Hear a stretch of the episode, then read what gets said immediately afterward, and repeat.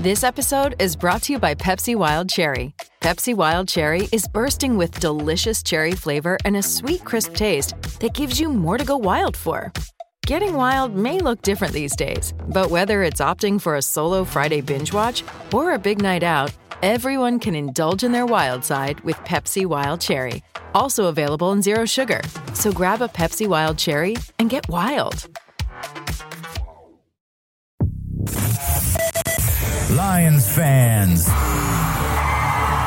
it's time for the podcast you've been waiting for. The show where Kool Aid runs blue, faces turn red, and rose colored glasses never go out of style. This is the Detroit Lions Podcast. Your Detroit Lions and Reddit connection. And now, two guys who agree with Jared Goff's plumbing choices Chris and the Riz. Hey, Idaho Lions fans, welcome to the Detroit Lions podcast. This is episode 491. The Detroit Lions' strange case of Dr. Jekyll and Mr. Hyde. This is the official Detroit Lions podcast for Reddit. I am your dashing, gorgeous, and well tanned host, Chris. And with me is my good friend and also gorgeous, a little whiter co host, Jeff the Riz Risdon. How you doing, brother? uh, I feel suddenly pale. You you do look marvelously tan. You're uh, you going for the Ken doll look or? I did get some sun time at the pool. It was a good weekend. It was a good weekend. Anniversary weekend with uh, wifey, so I had some fun, and that was a good time. Uh, let's see. Michigan won. That was good. Michigan State got blasted out. That was bad. Uh, Florida won. That was good over Tennessee. Woo-hoo, that was a good one. Uh, Lions, well, we're here to talk about it. Uh, we got a big show today. Uh, we'll do our warm ups like we usually do. We got a fun one today with the warm ups. Uh, really neat couple cut topics. Uh, we'll talk about the Seahawks game. I know some folks have talked about it a couple different ways, but we got you. It's a, it's a. We'll give you a good, good coverage, balance, warm, cold it sometimes. We'll get the whole thing. We'll talk about the injury and the depth situation for the team. Aaron Glenn, the state of his seat. Got to check it from behind. Is it panic time for this team. We'll talk about that. There's a lot of uh, a lot of hair on fire around town. We'll also look ahead to the Atlanta game and a whole lot more. Riz, are you ready to go, my good friend? Yeah, let's do it. Let's kick this off and break it down. This Gatorade is atrocious. Um, it's was it Arctic Blitz? It's not good. that will be marked off. Marked off. Oh. All right, let's go. Let's get this oh. going. We got a lot to talk about here. Um, oh. Quick, a couple quick announcements. I'll, I'll blast through these. Post game show coming up this week. Again, we will have your show after the Atlanta Falcons win, um, or the win over the Atlanta Falcons. Let me put it that way. Uh, we'll do that. I believe it's going to be Gray again this week with uh, Chris, and uh, that's me. Uh, so we'll do that. Tune in for that. It's a good time. We have a lot of fun, and uh, good or bad, we have your therapy, we have your celebration, we take your calls, we do a whole lot of good stuff there. Also, changing logo on the audio podcast happens next week. You'll never hear this in the announcements again. Don't be afraid. The logo is going to change. It's the same great stuff, same great people, all there. It's only for the audio people. All right. Lastly, it's the Detroit Lions podcast season for St. Jude. We are raising money and we're doing it all season this year. We will still do our rock and roll uh, 24 hour podcast a thon on the 3rd and 4th, I believe, that Friday and Saturday of November during the bye week. Have a couple of guests, got a gigantic, gigantic, gigantic guest lined up already. Haven't told Riz about that. Um, biggest yet. I don't know who it is biggest yet uh, coming up for that show. And uh, as always we will be doing you know those those weekly or those uh, hourly interviews throughout. And it's a great time so, so great cause. my curiosity is peaked now chris because we've had lomas brown wayne fontes and herman moore all on the show together. Yeah. That's it doesn't there's not many bigger names in lions land than that trio right there. You're right. Hmm all right.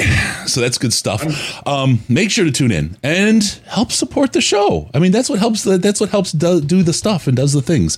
Um, and helps those, uh, those great guests join us because they realize just how important it is to be here and how cool it is to be seen with Jeff and I. Uh, all right. So St. Jude, stjude.org slash DLP. It's the way to go, the place to go. Help these families who have these sick kids get through it without ever having to pay a bill. Uh, you donate, it gets down below, shows up, your name shows up, it gives a little thing, message and a little thank you on the screen as well. And we thank you sincerely from the bottom of our heart, everyone who has donated it along the way. Remember, it's fully tax deductible. All right, let's go.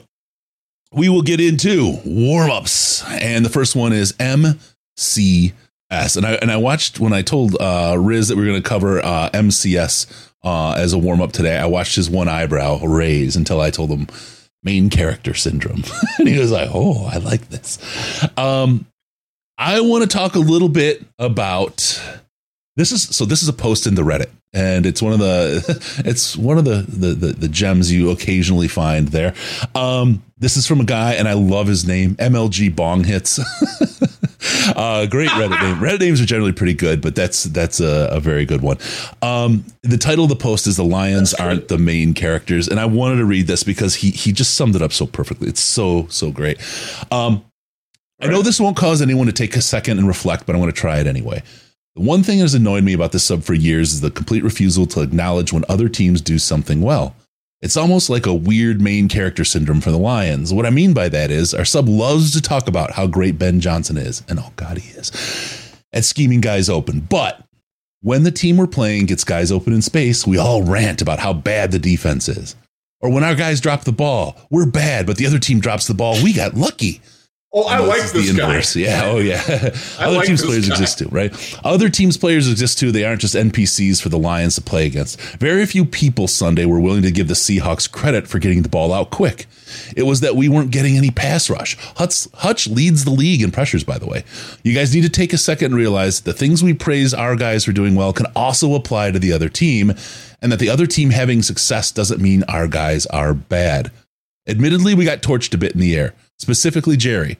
But we'll talk about that too. But the Seahawks have probably the second best wide receiver room in the league. They're going to get open against almost anyone. Getting beat by those guys doesn't instantly mean we're awful. The truth is somewhere in the middle because they also deserve credit for being great receivers. Woo, that hey, was freaking man. MLG Thank bong you. hits. M, ML, MLG bong hits. Yep. um, I have not been to Reddit in quite some time, but that might draw me back because that is a brilliant post. It's something that I have complained about a long time that we never give due credit to opponents when they do well. And one of the one of the takeaways that I had from this week was that people just crapped on the Seahawks, like even after they beat us. Like that's a really good football team, folks. I probably am a little bit overhyped on them and picking them to go to the Super Bowl. I get that. But I don't think it's absurd to think that they can get there, that they can win a game or two in January. Like that that's a really well conceived and well coached football team. Sometimes they're, they're better than you. Yep. they and are easy to hate. They're easy to hate. They absolutely are. And they've had the Lions number that makes it worse. Oh my God, they have. Yep. It's why FTP was the biggest thing because the Packers were so good and had the Lions number for so long. It's not just a division rival thing because FTV is down the down the, the kind of the, the spectrum from FTP. And So is FTB. FTP was there. You know what I mean? It was the one, and it's because they were just so good. I'm fine with FTS. I hate Pete Carroll. I've hated Pete Carroll since he ran away from the, the, the dumpster fire he started at USC, and I hate USC. I mean, that's the thing. Like I, I and know you lived there. Yeah, I, I, I, I was. I, we, I, we started. You were there when that happened, didn't it? We no, no, but um, okay. Yeah, uh, yeah, I was actually. We started a charter school. I, I don't want to go too deep into it, but one of the, the, the ladies that was started it with, her husband was a linebacker on the Rams before that for USC, and he used to love rubbing in my face that he played on the USC team that handed Bo Schembechler his last loss as a coach, and I that just burned my ass so much. I've, I've hated that. Nothing seared USC hatred in my mind more than that that guy. So I don't want to get too into it. They're good people, good family, the whole thing, but. F USC. So anyway, all that they're easy to hate. They're easy to hate. Um, they so, get they get so many calls against everybody. Like Packers fans can't stand them because they always get calls. Yep. It's yep. it's it's weird how that happens. I, I will never forget screaming at the TV yep. and screaming on social media about KJ Wright knocking that ball out of the end zone. Yeah. How do yep. you not see that? How do you not know that's a rule? Yeah. Sure. So it's it's it is what it is. They're they're they're a good team, and it sucks to say it, but that's a that's a really And not aside from them being a good team, they're also a poor matchup for Detroit. And we're going to talk a little bit about why Jerry specifically was a really bad matchup because they have two receivers that are divergently skilled and they both do the two things independently that he's not really good at. so that's a really bad time for him. Uh, but yeah, the, I think Glover Quin, actually, uh, former Lions safety, uh, he tweeted it out like right after the game. He's like, sometimes, man, some of the other teams just has your number. Mm-hmm. Um, yep. and, and I, it's inexplicable sometimes, but damn if it ain't true, man. like yep. they, they, own us right now. You can't. You got. You got. You got to tip your hat to them. Something like that. That's a good football team. Yep. Yep, that is what it is. But we'll talk about it. We'll talk about the defense. We'll talk about some of that stuff. Um, I wish they didn't always whoop our ass because I would like that team. If not, I'm, I'm with the DCP one. They, I, that's fine. I, I can't say. And Pete Carroll, he, once he's run out of town, I might, I might have something. I friend, have close friends that are Seattle fans. It's it's all that thing. I could I could be like it's okay. They're okay if they do fine, but right now I can't because of him. So that's it. Main character syndrome. Just think about it. The other team gets paid just as much. They have the same calorie salary cap, and they have a say in the matter too. Sometimes it's just a bad matchup. That's that's where we're at. We'll talk about the matchup. We'll talk about some of the things that happened, and uh, we'll talk about what what we saw out there in the field. Okay, second item at least we ain't the Bears. oh my God. Justin Fields ripping on the coaching. Can you imagine if Jared oh Goff God. had shat upon our coaching staff the same way that Justin Fields did in Chicago?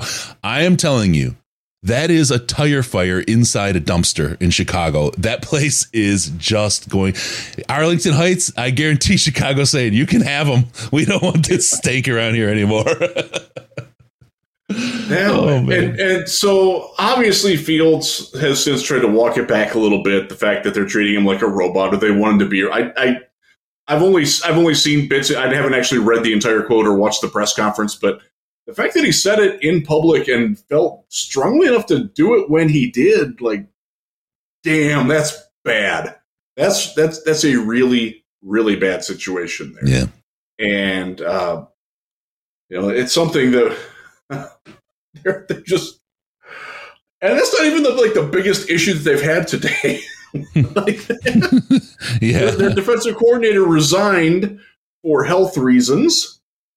There is some weird speculation out there that goes on, and I won't get into that because it might not be true. It might be true. I don't know. Can't speak to that. I'm not an investigative reporter in Chicago, but there's a lot of weird things going on in the world of Alan Williams and around Alan Williams, and it's probably best that he did step away. Um, and if it is for health reasons, I can certainly understand it because uh, it, I mean, the mental health that he's going to be going through with what's going on, it's it's Mel Tuckerish. Yeah, yeah, yeah, yeah, yeah. Kind of. Um, and that's that's very unfortunate. And by the way, and I have to say is preemptive no on signing Nathan Peterman, Lions fans. No. Um, Loretto asks, it's like, or says, it's like when the Patriots would go to the Super Bowl and get whacked by last place Miami, like randomly all the time. It is. Oh, they just yes, their numbers all the man. time. It is. They did. They really did.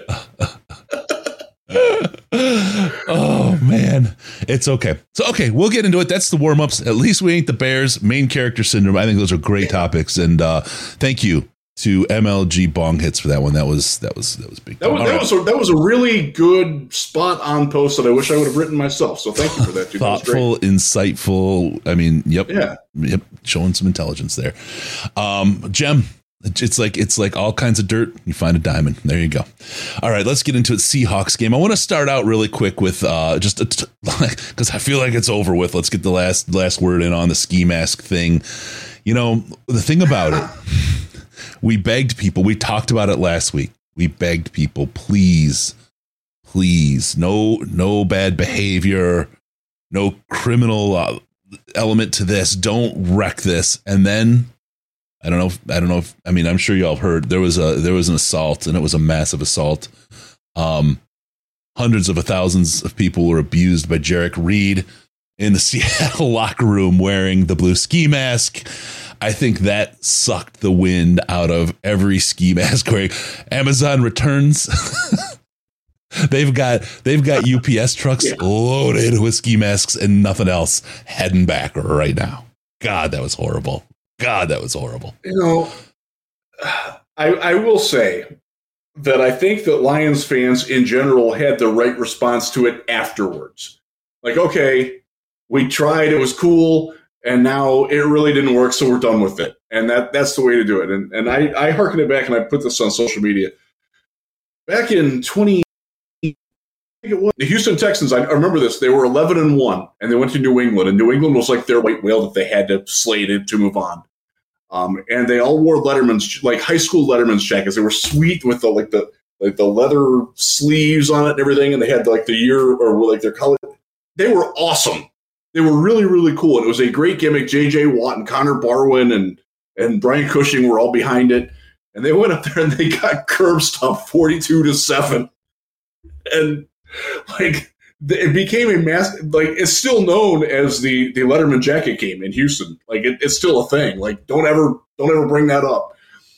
And like, but I and I remember J.J. Watt talking about you know we weren't afraid to do that because we had enough confidence in ourselves and it didn't work. But that's okay, you know, because we had that belief. And, and I would I would guess that C.J. Gardner Johnson would who's the instigator of all this would have the same reaction. Like you know what, it was great. We tried it dropped the ball, didn't work, and you know, there it goes. You know, it, it better better to have loved and lost than never to have loved at all, or something like that. Prop comedy always sucks. Don't be prop football. just just move on. Just just go move on. Um, and this is this is the thing. This is kind of you, you, Jeff Gibson has hit on it in the chats. The whipsaw here, and this is the, the, the Jekyll and Hyde reference from from what we have today. Lions fans are ridiculous at times. It's not just Lions fans. Just just to be fair.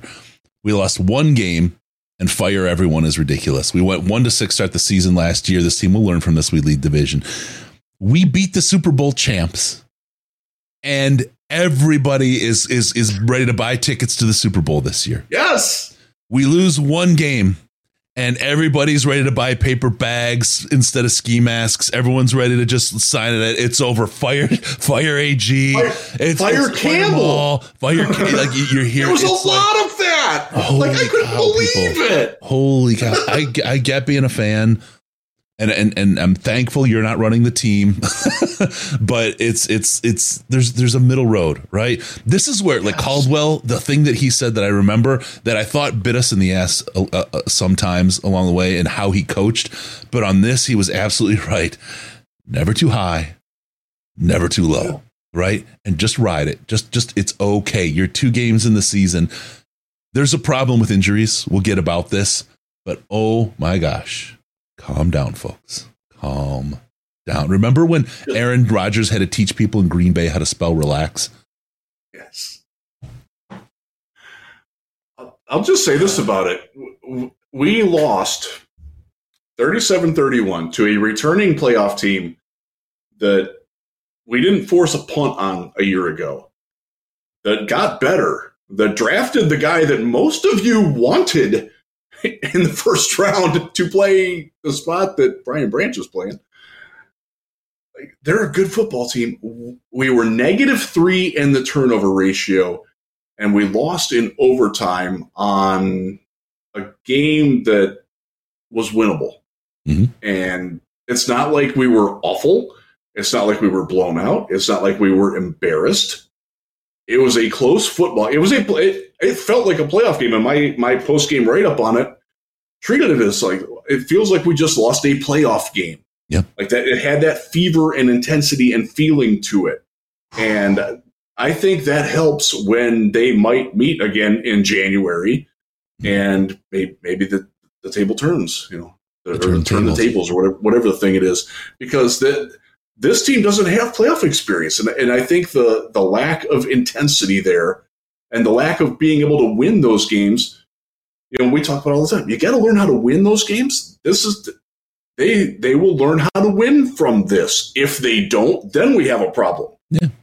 But we don't we don't know that there's a problem right now. Does it suck to lose? Hell yeah, it does. I, I wanted to win that game. That it, it, because it was there, and and I do think not to go against what we just talked about with the main character system, I do think that the Lions were very complicit in their own loss. W- Mm. Without taking credit away from from Seattle, but I think I think some of the decisions that Dan made, I think some of the execution on the field of the game plan by the players wasn't good enough. We'll get, definitely And- get into that. We will definitely. Yeah. But we we held them to 11 fewer points this year than we did last year. There's an improvement on the defense. I'm, I'm, let's we'll, we'll, we'll I'll be Hey, and and one seven of those points were from the def- from their defense. So our Mhm. defense played a lot better than it did. It, Yes. it very nearly halved what what they got a year ago. That's right. That's right. All right, so let's go. Um, Still not good enough, but it makes you feel a little better, anyways. um, we're getting oh, and Anna's in there. Jeff's losing the plot. MCDC doesn't make mistakes. That's the gout talking. Um, let's get some water in there. That Arctic uh, Gatorade is probably causing a flare up. Next piece. That was that's horrible. Oh I want to put. I like want to. rotten peach. I want to put something back. Um, and this is this is I think this is going to be uh, an important thing just to to put down. We acknowledge it and move on. Officiating. Yes, it was shit. Yes, there was egregious Yeah, holding throughout the game on the offensive line from the Seattle Seahawks. I was stunned that it wasn't called and they got away with such a bad I mean right in front of officials over and over and over. I was stunned that it was especially after what we saw last week in Kansas City. You would think the refs would be like, let's just kind of a little element of focus here after what happened. We just want to make sure it's clean and we don't get called out again. Nope, none of that. It was horrible. We'll talk to Blandino this uh, in, in a little bit here, guys. Not today, but in a, little bit. We'll get we'll go into depth on Yeah. this here, right? But and this is something I'm going to say. But before I say it, I want to say the people that don't hear the next part of this, you're stupid and you're purposely dopey, like Dan Campbell's 89 and then subreddit who lies about shit we've said before. Um, it isn't why we lost. it isn't why we lost the officiating. So get past that. It sucks, right? It sucked, but we have to beat and play through it just like we did in KC. It's it's it's obviously something. It's there's a human element. There's the chaos element that the fucking league loves because it creates talk on the ground, the water cooler.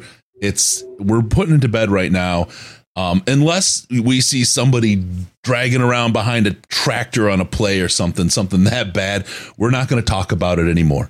So yes, it was it was shit. Yes, it was shit the week before. It's probably going to be shit this week. It's probably going to be shit the week after. It's probably going to be shit all season. We might get some benefits from it. It was shit on the Geno um, uh, intentional grounding play. It was a it was a joke. Oh my God, It's, that was That was probably the worst call of the game, right? I would agree. Yes, I would that. So I would say that that and the the double the the, the DPI on Kerby Joseph when when DK Metcalf face masked him and they called him for the flag and, and oh I God, yeah. e- even after being face masked, I'm still not sure that Kerby was guilty of pass interference. Like Uh, Same. he same. didn't really touch him. Yep. He didn't, and I, I don't know where they came up with that call. That like that, Yeah. that was awful. Yep. But yeah, but it's not they- why. they- it's not why. no, it's eh, no, it's not. and it sucks. And and that's the thing I want I want to be clear about, right? Yeah, it sucked, but it's not why. So we're going to move on from it and be done with it. But just it is. It's just the way things are going to be. They had opportunities to overcome it. Yep. As they did in Kansas City. I thought Dan's talking about it afterwards, where he said, you know, we got you got to play with the, the crew that you got, and I thought they did a good job of that in Kansas City. I don't think they did as good of a job of that in in in uh, at home against Seattle. Uh, I will say, Matt Nelson probably got away with as much holding as any Seattle Seahawk offensive lineman did as well. All right. Uh, well, I'm talking. I'm talking to America here, Jeff. Hold on a minute. Uh, let's get into the offense. let's get into the offense. Um, what did we see out there uh, from the Detroit Lions on offense? And I'll just start up with: we put up 31 points on offense. 31 points should be enough. 31 points should be enough. This is an issue, and we're going to go into this in depth. We have Aaron Glenn as a topic on his own. We're not going to talk about it when we talk about defense here in uh, in the game review. Don't worry, we will get into this. 31 points should be enough against 90% of the teams you face to win the GD game in the NFL. Period. Yep. Agreed. Can't dispute that.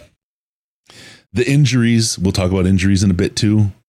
That's that's where my heart has fallen the most on this team, but we'll, we'll get to it. Offensively, I think the game plan was strong. I think the play that we did well. Um, we'll talk about coaching as well because that last drive has raised a lot of question marks. I have some questions about it, Riz. You may not. I don't know. We haven't we haven't discussed this ahead of time. We so, haven't um, talked about that. I'm, I'm, I'm happy to roll that up and see where we both land on that. But I feel like the the offense did enough. And again, we're very much facing the same offense that you know, or ha- or carrying the same offense that we did last year that did so well for us at the end of the season. The pick six from Jared Goff. I'll, I'll, I'll talk about that. Yep, it sucked. Yep, it sucked. But if Jared Goff throws one interception and it's a pick six every 383 passes, I'll take that. I'll take that in spades. Period. End of day. I will absolutely take, that. that. Yeah. So so let, us talk about that play for a second. Yeah. So it there was some talk and and Dan Campbell and Jared Goff sort of contradicted one another on who was to blame for that. Goff pointed the finger at himself and Dan he didn't exactly point the finger at Gibbs, but in, well, he did say that the route was bad and insinuated that it was more on on Gibbs than it was Goff. So my take on it, I'll, I'll share that first. I, I, did the film review. I watched. The, I got up at five this morning and watched the game and, and posted my thoughts at Lions Wire. Please check it out. Thank you.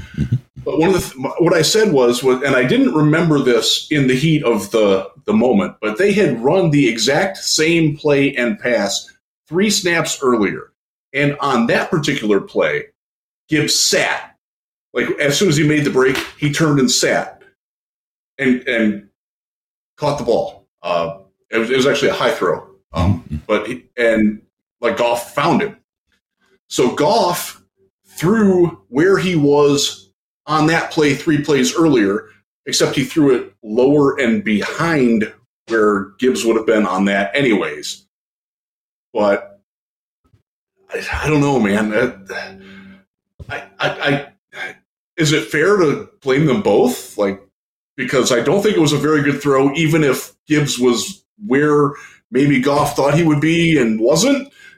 but yeah. at the same time, like I, I, am going to trust the quarterback more than I'm going to trust the rookie running back to be where where where if there's a dispute about where somebody's supposed to be, I'm going to side with the veteran quarterback over the rookie running back playing a second game. I could be wrong, right. but I'm going to give Goff that benefit of the doubt. I think he's earned that. Yeah, where you at on that? You know, I've been in on Goff for a long time, right?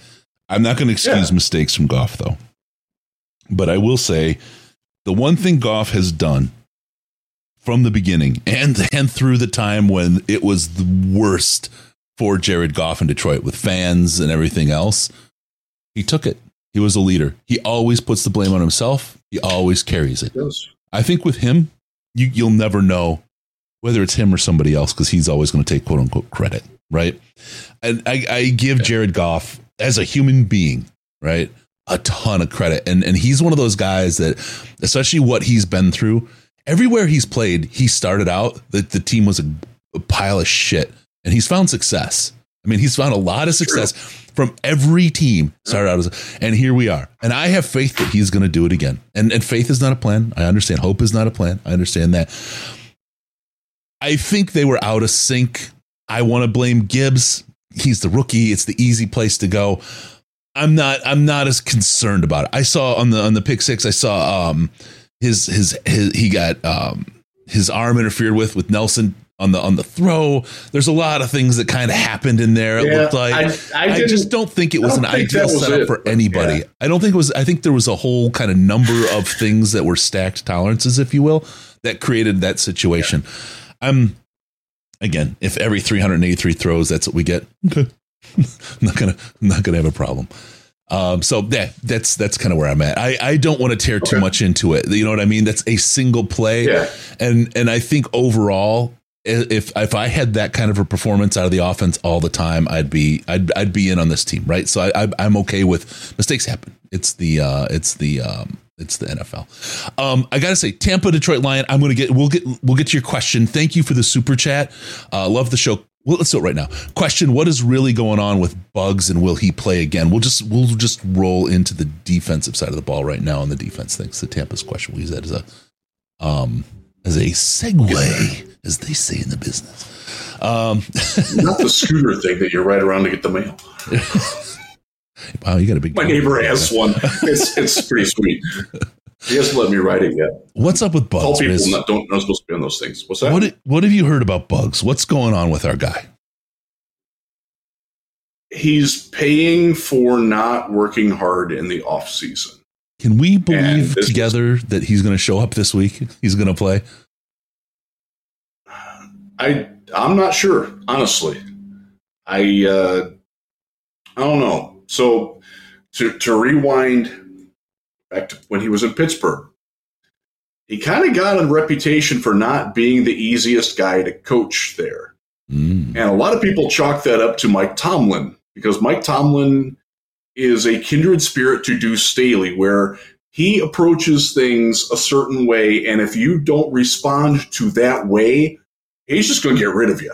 Right. Th- That's what Pittsburgh does, and it's incredibly effective for them. It's worked very well for them. He's never had a losing season. Like I'm, not, this is not a diss on Mike Tomlin. It works, but it doesn't work for every player. hmm And I wonder if there the shades of that that came out of Pittsburgh and why they gave up on Buggs started to show here. And they're either trying to see if he can overcome that on his own or else ship him out. And I don't know the answer to that question. I wish I did, but I don't. But I think we'll learn a lot if they're playing Brodric Martin over him this weekend, and that could happen. I have a sense that Brodric and Buggs will be in the game, and I'll tell you two reasons. Buggs being in the game is out of necessity because of what's going on at the position. Number one, Paschal's out. I think also you got a running team, and you're going to want some some guys to be getting air while you got guys playing. Yeah, you, you And- need some run stopping because they play 22 personnel a lot. and, it, and uh, I'll, I'll, we'll talk about Ash later, but definitely watch his, his Yeah. tomorrow. He talks directly about that. But the other part is that if you're if you're gonna look if you're gonna ship Buggs, he's got to get field time. Otherwise, people are gonna think something else is wrong. He's got to get out there, so you've got to get him time in spot so you can get rid of him. So even if you think he's bad, tough to coach, and not going to give you, and you're gonna have to trade him away, then he's still got to be on the field. I think this is the perfect time to put on the field. Buggs will be on the field, and I think his attitude and his play this week, next week, and going forward will just determine what his future is in in Detroit. Um, I want to go back really quick on the offense, really, uh, just to talk about one thing. Taylor Decker was out, said that um, Penei was likely not going to roll over in a Decker's position. Of course, he did. I, I'll tell you that's it's highly indicative. It's the one thing I, it was in my head and I didn't say it out loud. That means Decker's going to miss a couple of games. If you have a situation where Decker's going to miss one game, I don't think they would have done that. But if Decker's going to miss a couple, then you start reshuffling the line like that and and, and make those kind of moves. Uh, That's that's that's why that would happen. So, and I, and I heard Yeah, later and- in the and the week that they were starting to practice that way. So, yeah, um, they actually, uh, so last Friday, yeah, Friday, this was the last day. The Tuesday, the Thursday game still thrown off. It's Tuesday. Um, on Friday, Halapoulivaati Vaitai was the left tackle for most of practice, for the entirety of the practice portion that was open to the media. So maybe that was just chicanery. Maybe that's trying to make Pete Carroll think. I, I don't know. But uh, it, it was interesting that they did it. I thought they did well. I thought I will give Matt Nelson some credit. I thought he was good. Uh, he was better. He was better than I thought he'd be, and that is more for my low expectations of him rather than him being like great. But like he was fine. Like, he was he was not a problem. They scored 31 points and, and, and turned the ball over three times. Like yeah, he did well enough. Sewell Sewell was not as good of a run blocker on the left side, and I think that's just he doesn't have that practice reps there. And there was one time where he was beat, and it, you can see it. It's in the third quarter. It's on their second drive. He's setting up in pass pro, and fired the wrong hand, like because he's so used to being on the right side.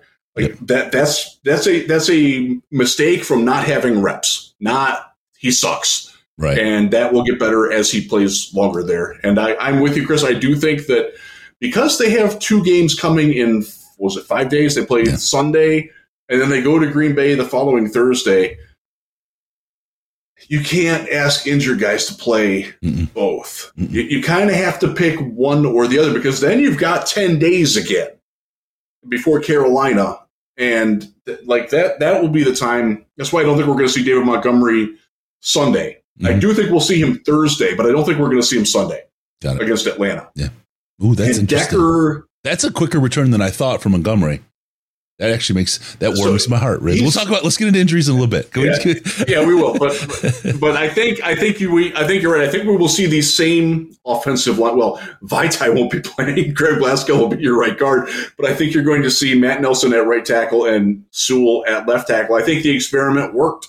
And yeah. props to Hank for getting it, Hank Fraley for getting it ready. Props to Dan Campbell for trusting and and and and you know what, Matt Nelson, I crapped on you all summer, dude. You shut me up. Good for you. Yeah, do it again. Please. Awesome. Please, yeah. And and Evan Brown going down. He, he, he was he was solid. Yeah. Evan Brown going down. I felt so bad for the guy, but by the same token, I'm like, should have played for the Lions, man. then, sorry. All right. So, hey, really quick. Yeah. He did come back. Yeah. Um, yeah. And, yeah. Uh, Pat D, thank you, sir, for the wonderful super chat. You guys are the most generous folks in the world. I, I love our audience, the folks I've met doing this. You guys are some of the, the very, very best people on earth. Uh, scale of one to 10, how worried are you both about the team going forward? I'm confident in Dan. AG does concern me. That was a tough matchup. Goss touchdown drive after the inception sold me on Goff. Let's just do the one to 10 thing because, Pat, we will cover the other stuff 100% in, in the show yeah. coming up. Um, how worried about your team are you going forward, Riz?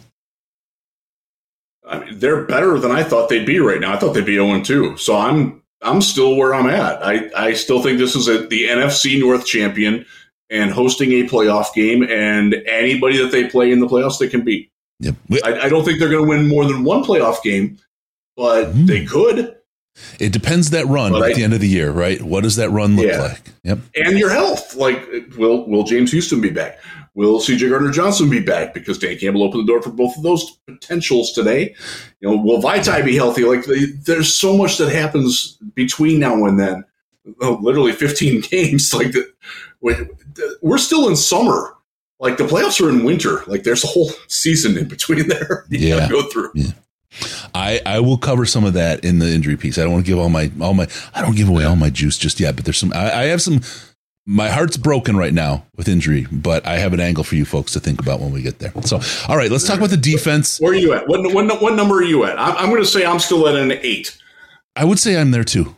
We expected to be. Okay. We thought. I thought it was very, very likely we could be zero oh and two right now, and and I, I never, ever would have predicted a one and one was us beating Kansas City and losing to Seattle. That never would have crossed my mind, right? And so it, that crosses up the wires. I think that crosses up people's wires because we beat the Super Bowl champs and we turn around and, and we choked against the team we were at that point supposed to beat, right? And people are like, "What?" I think we were favored to win that game. Yep. So. Yep. I think Campbell's absolutely right in in in his sense that this is good because frankly the ski mask stuff and some of the other stuff going on there's a lot more swag in these boys walk than they had earned and I think that this is this is kind of a good like a little bit of break, a little bit of foot pump.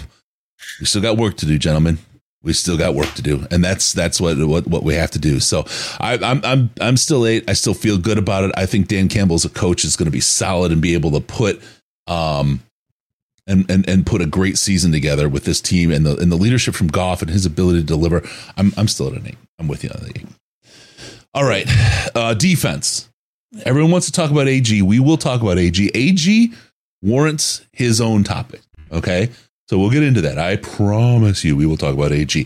But we're just going to talk about the defense more broadly today. And I want to talk about Jerry, you know, Jerry Jacobs. He was on TV a lot. his name was mentioned a lot. And not in the context of Jerry. well, that's it's kind of stinks. It doesn't happen often when you're a cornerback until you get to like sauce level, right? And then they talk about you because of how great you are when you're when you're a Lions cornerback right now, you don't want to be mentioned. And Jerry did get beat. Jerry got beat a couple of times. It happened. It absolutely did. Game. He had a bad game, but there were he got there were times when I watched Cam Sutton covering DK and he got beat just as bad. He just didn't cover him as often. DK Metcalf is a burner route running machine. You need help. I don't care who you are as a cornerback. The wide receivers in Seattle are dang good. Is Jerry Jacobs Sauce Gardner? Not yet. Jerry Jacobs thinks he can be. I think he's the guy that's got the work ethic and the and and the and the and the the grit to get there. If his body can do it, he'll he's the guy that'll do it. But he's not that now. And the way we schemed him was a tragic error for Jerry. And I that's that's how that's how you break a guy like Jeff Okudah.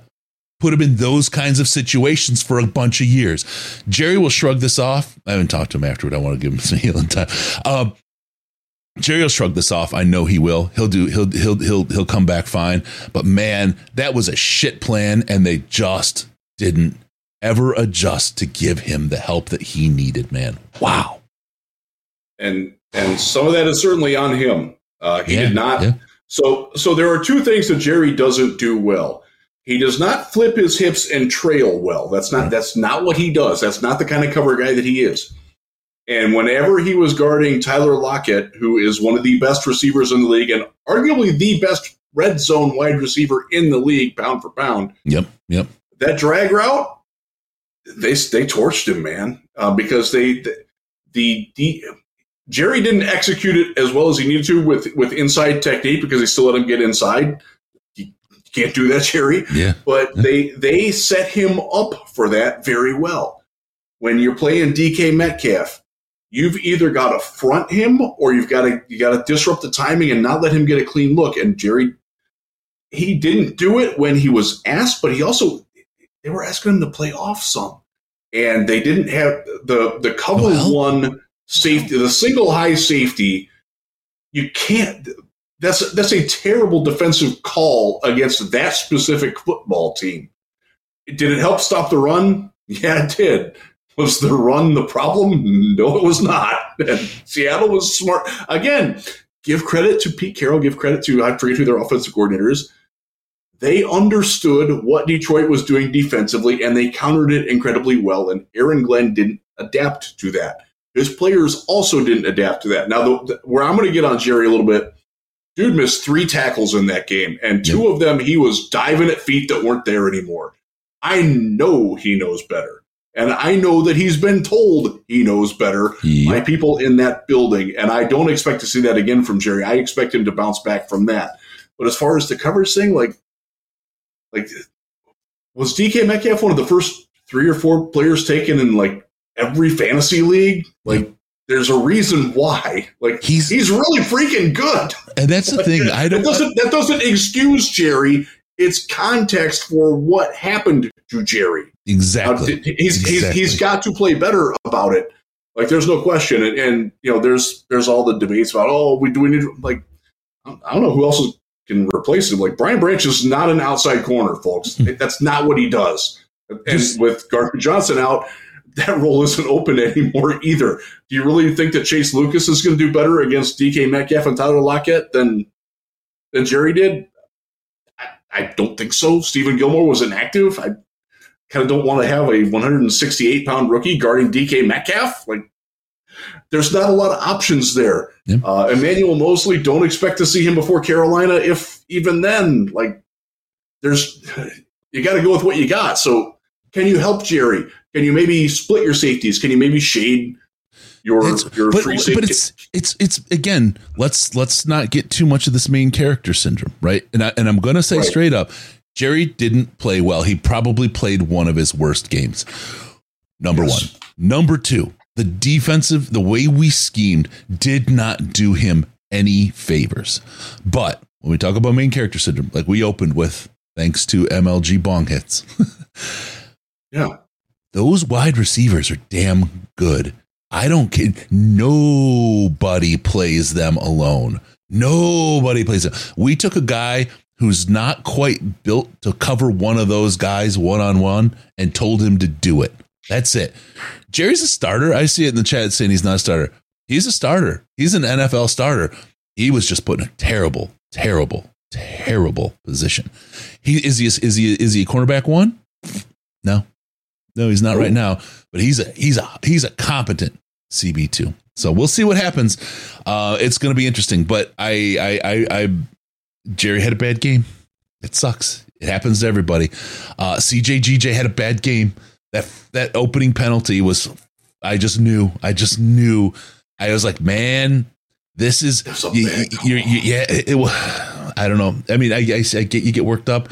First game though, or first play of the game, right, or second play. I think it was the first play of the game in the defense. That was just an absolute disaster. That was a disaster. You can't be you can't be that out of control that fast. That that is that is an absolute lack of discipline. That's that's all that is. Oh, that frustrated the hell out of me because I, I, I know how good he is. Right, he was not in his right thought process there.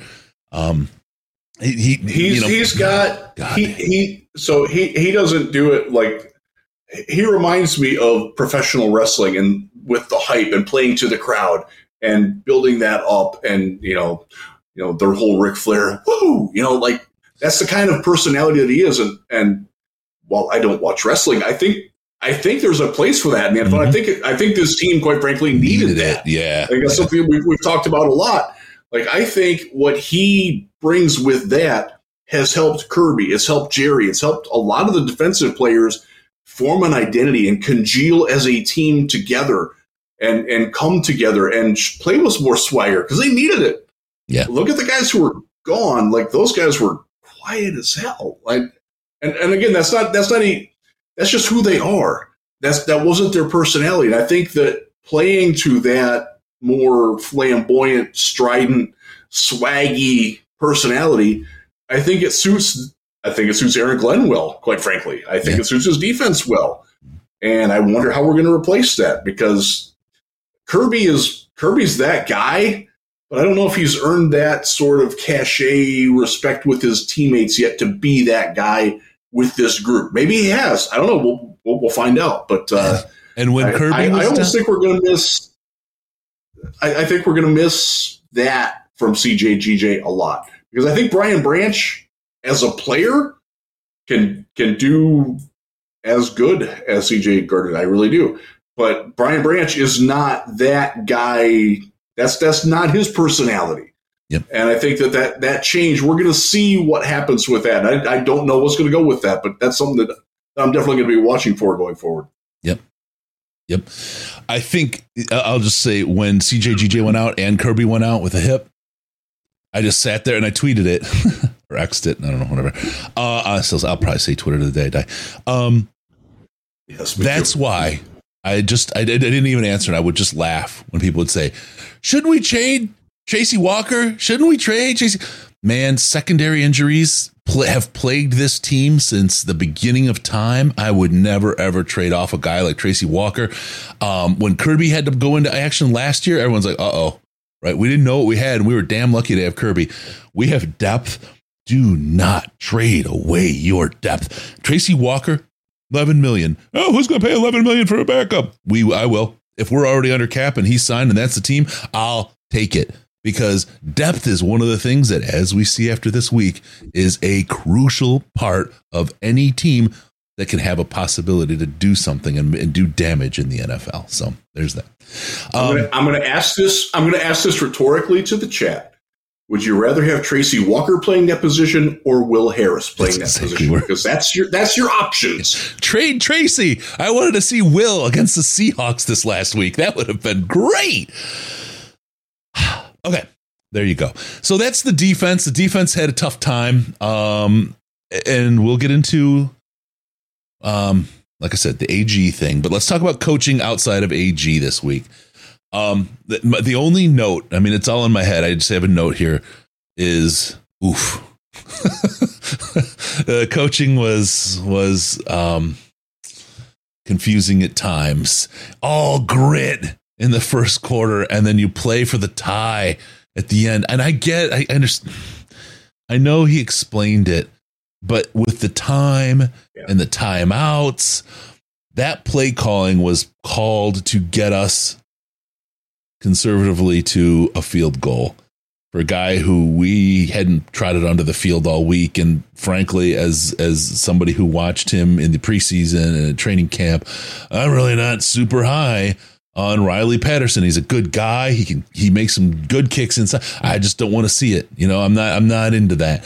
I wanted us to go and put the points on the board and walk away with that W before the end of regulation. I I believe and look, Coach Campbell's a smarter football mind than I'll ever be. So I just I'm just I'll put that out there. But I believe that we need to be more aggressive in our play calling at the end and and go for and get that. Now I get your fourth down at that point. You got to kick it. You got to take the three. Right. You have to. Yes, you. But what yes. we did in the three downs before that.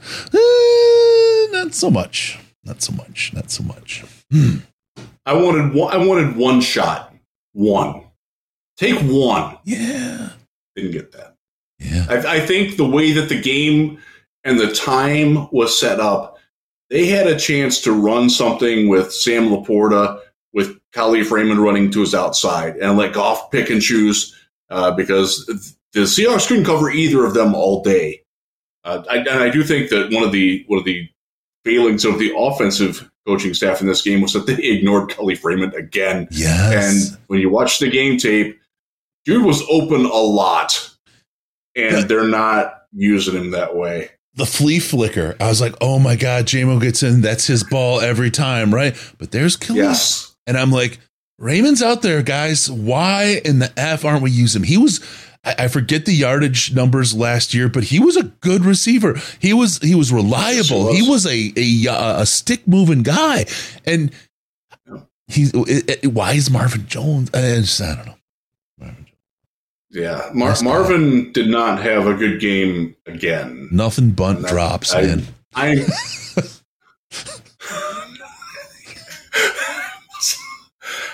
I uh, so literally like in the room right above me, my kitchen's right above me.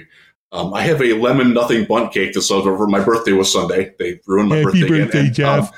Um, quick shout out to Mike from Football Alliance for pointing out that the Lions are 0, 11, and 1 on my birthday in my lifetime. I was born in 1972, September 17th.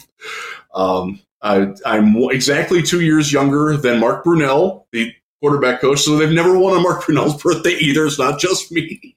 Hmm. um, it's also Patrick Mahomes' birthday. Um, but yeah, the I, I, love nothing. The lemon Nothing Bundt cake is one of my favorite things on earth. Yeah, we did not get it from Marvin's. We got it from the one in Granville, which is I I own the shop Marvin's. I go to Marvin's. I wish only. I could. Um, and I forget I get them back and I freeze them and I mail them home. I will only shop at Martha Mar, Mar, Marvin's Nothing so Bunt Drops. Yeah, um, no, they're great stuff. Great they're stuff. so good. The, the little Bundtlets, man. Oh. Those are perfect because they're only like 330 calories. exactly. and you better believe I'm eating that whole bad boy. All right, so there you go. Uh, coaching Dan Campbell got a little bit weak in the so, knees. I feel like when he didn't need to. Let me ask you this. The fourth and three that they missed early, that would have been a 48 yard field goal. Would you have kicked it there? Early.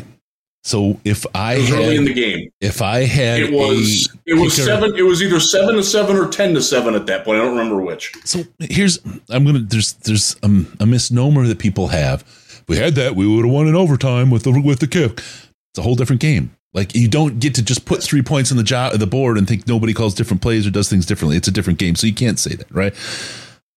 I don't trust Riley Patterson. That's my thing. That's and and and maybe that's a me thing, and that's and and I again I'm happy to be wrong.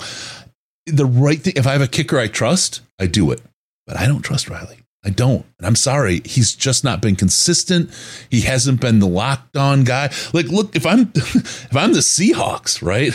I don't trust my kicker that game either. My God, he was terrible. They win the game in regulation if he doesn't choke those kicks. If you want to just say, if that happens, that's the way it changed the game, right?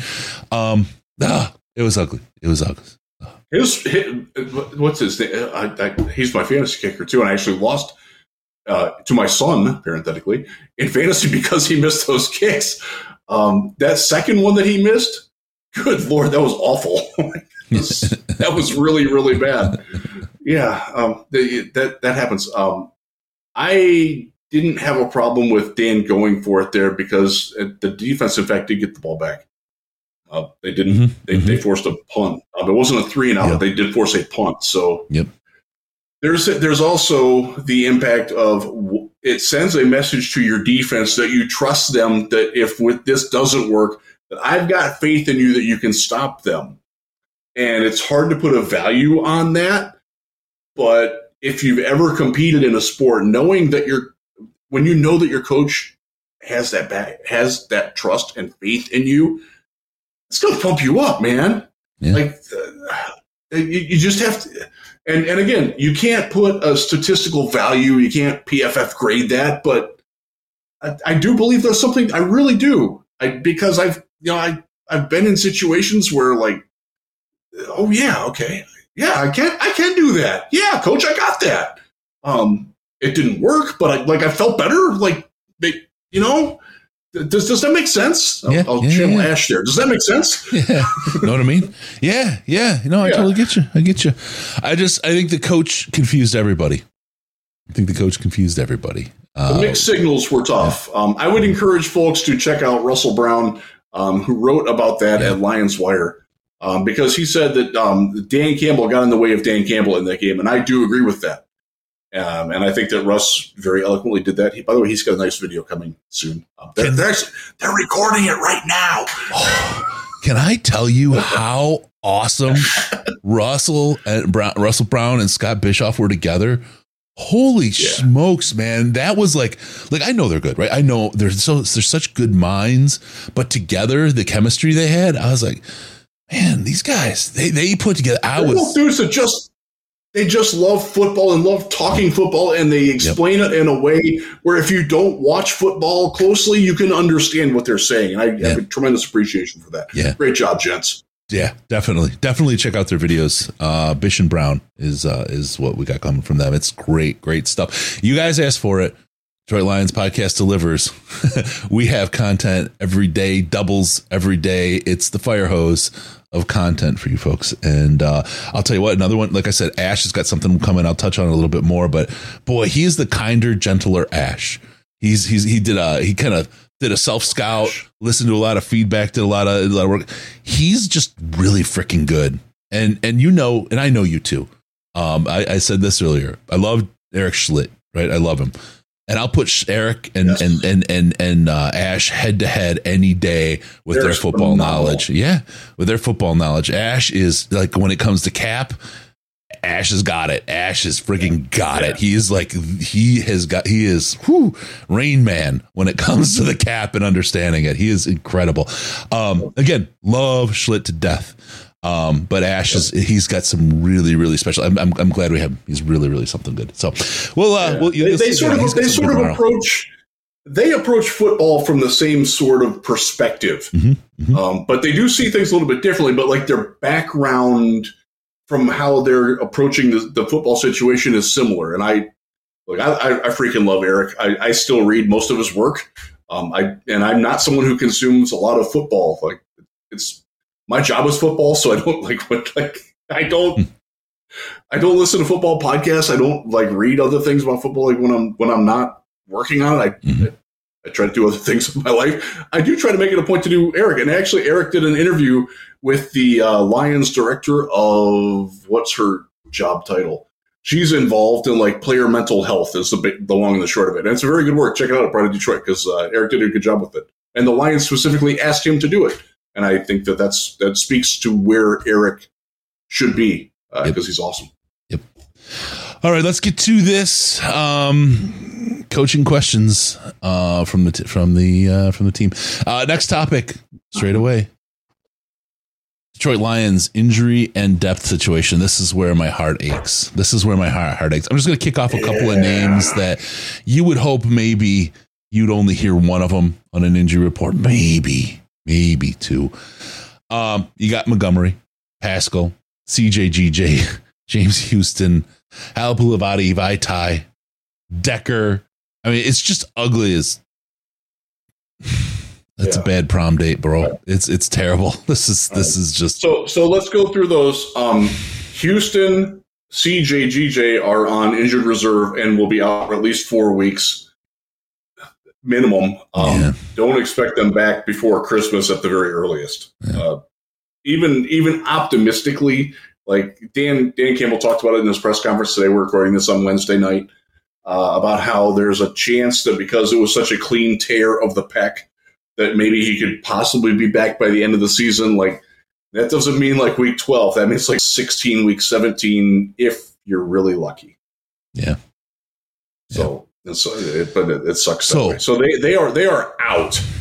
Um, Decker, Mosley, Vaitai, Montgomery, um, Paschal.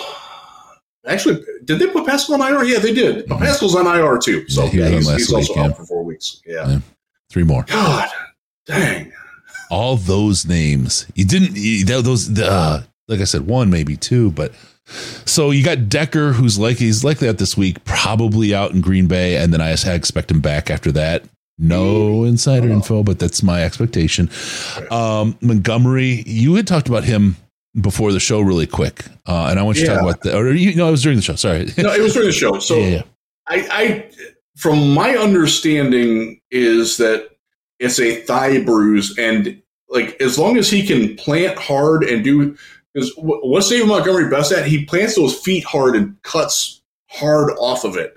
And if your thigh doesn't respond to that, it just it, it it's tough, and he can't do what he can't do. But it's not like nothing's torn. He doesn't need surgery. It just needs, excuse me, rest, massage therapy, things like that. I think it's a case of they can sit him Sunday, and then it will be, you know, 12, it'll be what, 14 days, 13, 12 days? Yeah. I can't do math. Yeah. Before Green Bay, and I think I think he could play in Green Bay, especially because that's a night game. It's going to be a little bit colder out. I, you know, I, I think you know because you want you want that. I don't know, but you do actually you want it heated up, so that doesn't make any sense. Forget I said that. Well, you talked about the massage therapy. I mean, you think about it. If it's yeah. Deshaun Watson, he's got double the timeout because no one's going near that cat. Um, that, How do you, can, can, I get diverge real quick here? Yeah, that How do you give up? How do you give up negative yardage and a half with an 11 point lead and lose? I don't understand how you do that. And by the way, Nick Chubb. Oh God.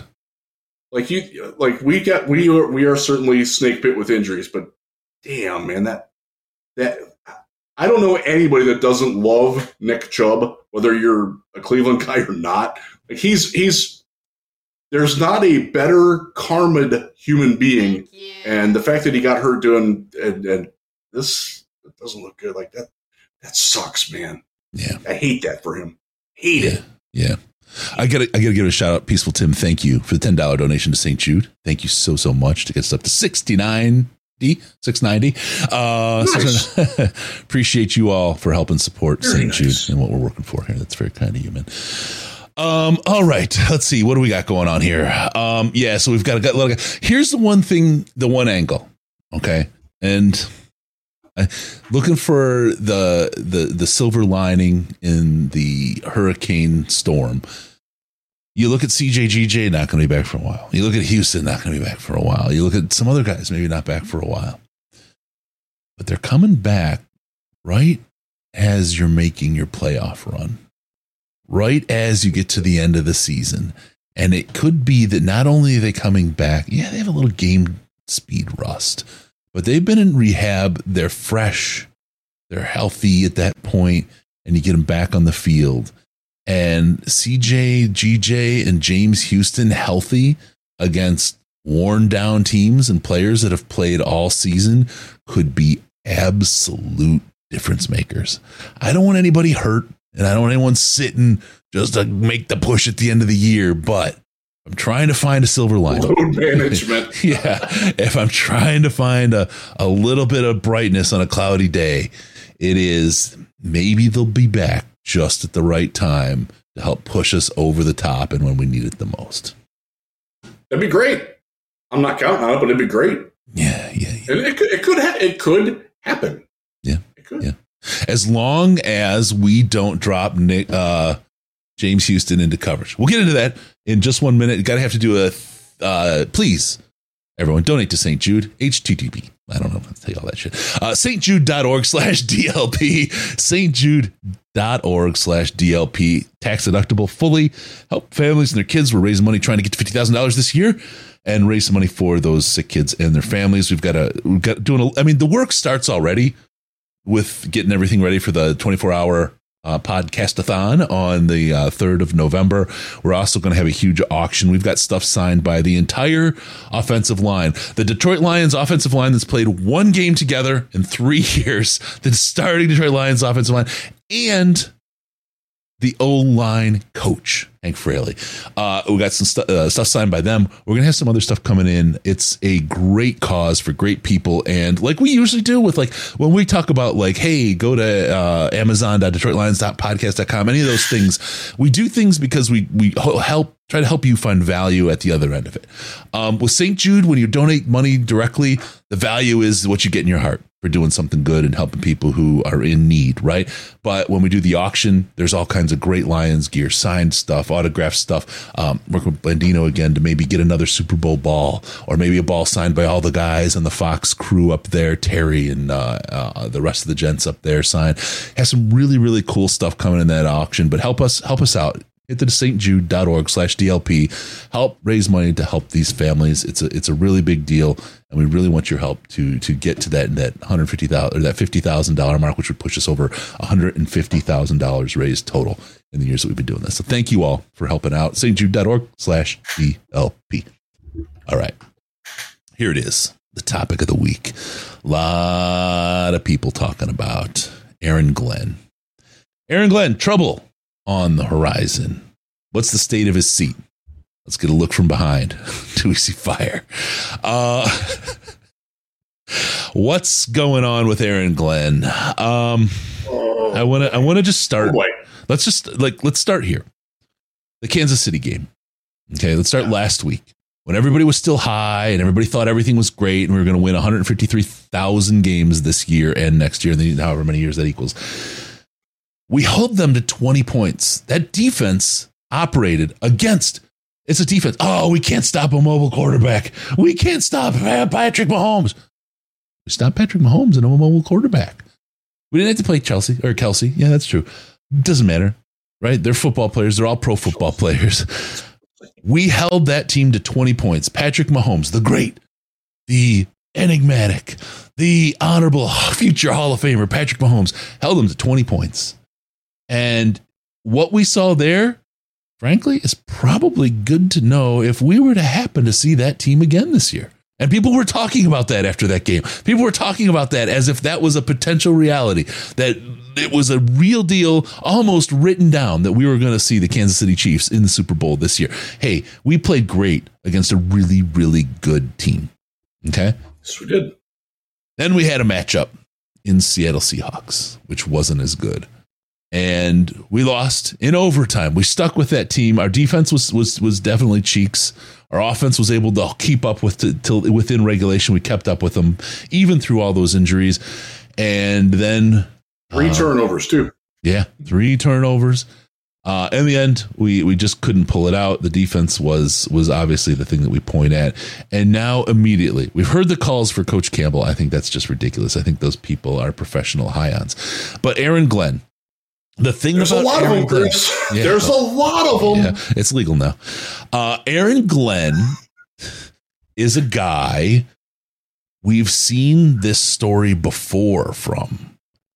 We've seen yes. this exact problem. And I'm just going to I'm going to use Jerry as an example. When Jerry's getting torched in the first and second quarter, I'd expect someone to put help out there. I'd expect something to change in quarter three and quarter four, and nothing changed. We didn't change a thing.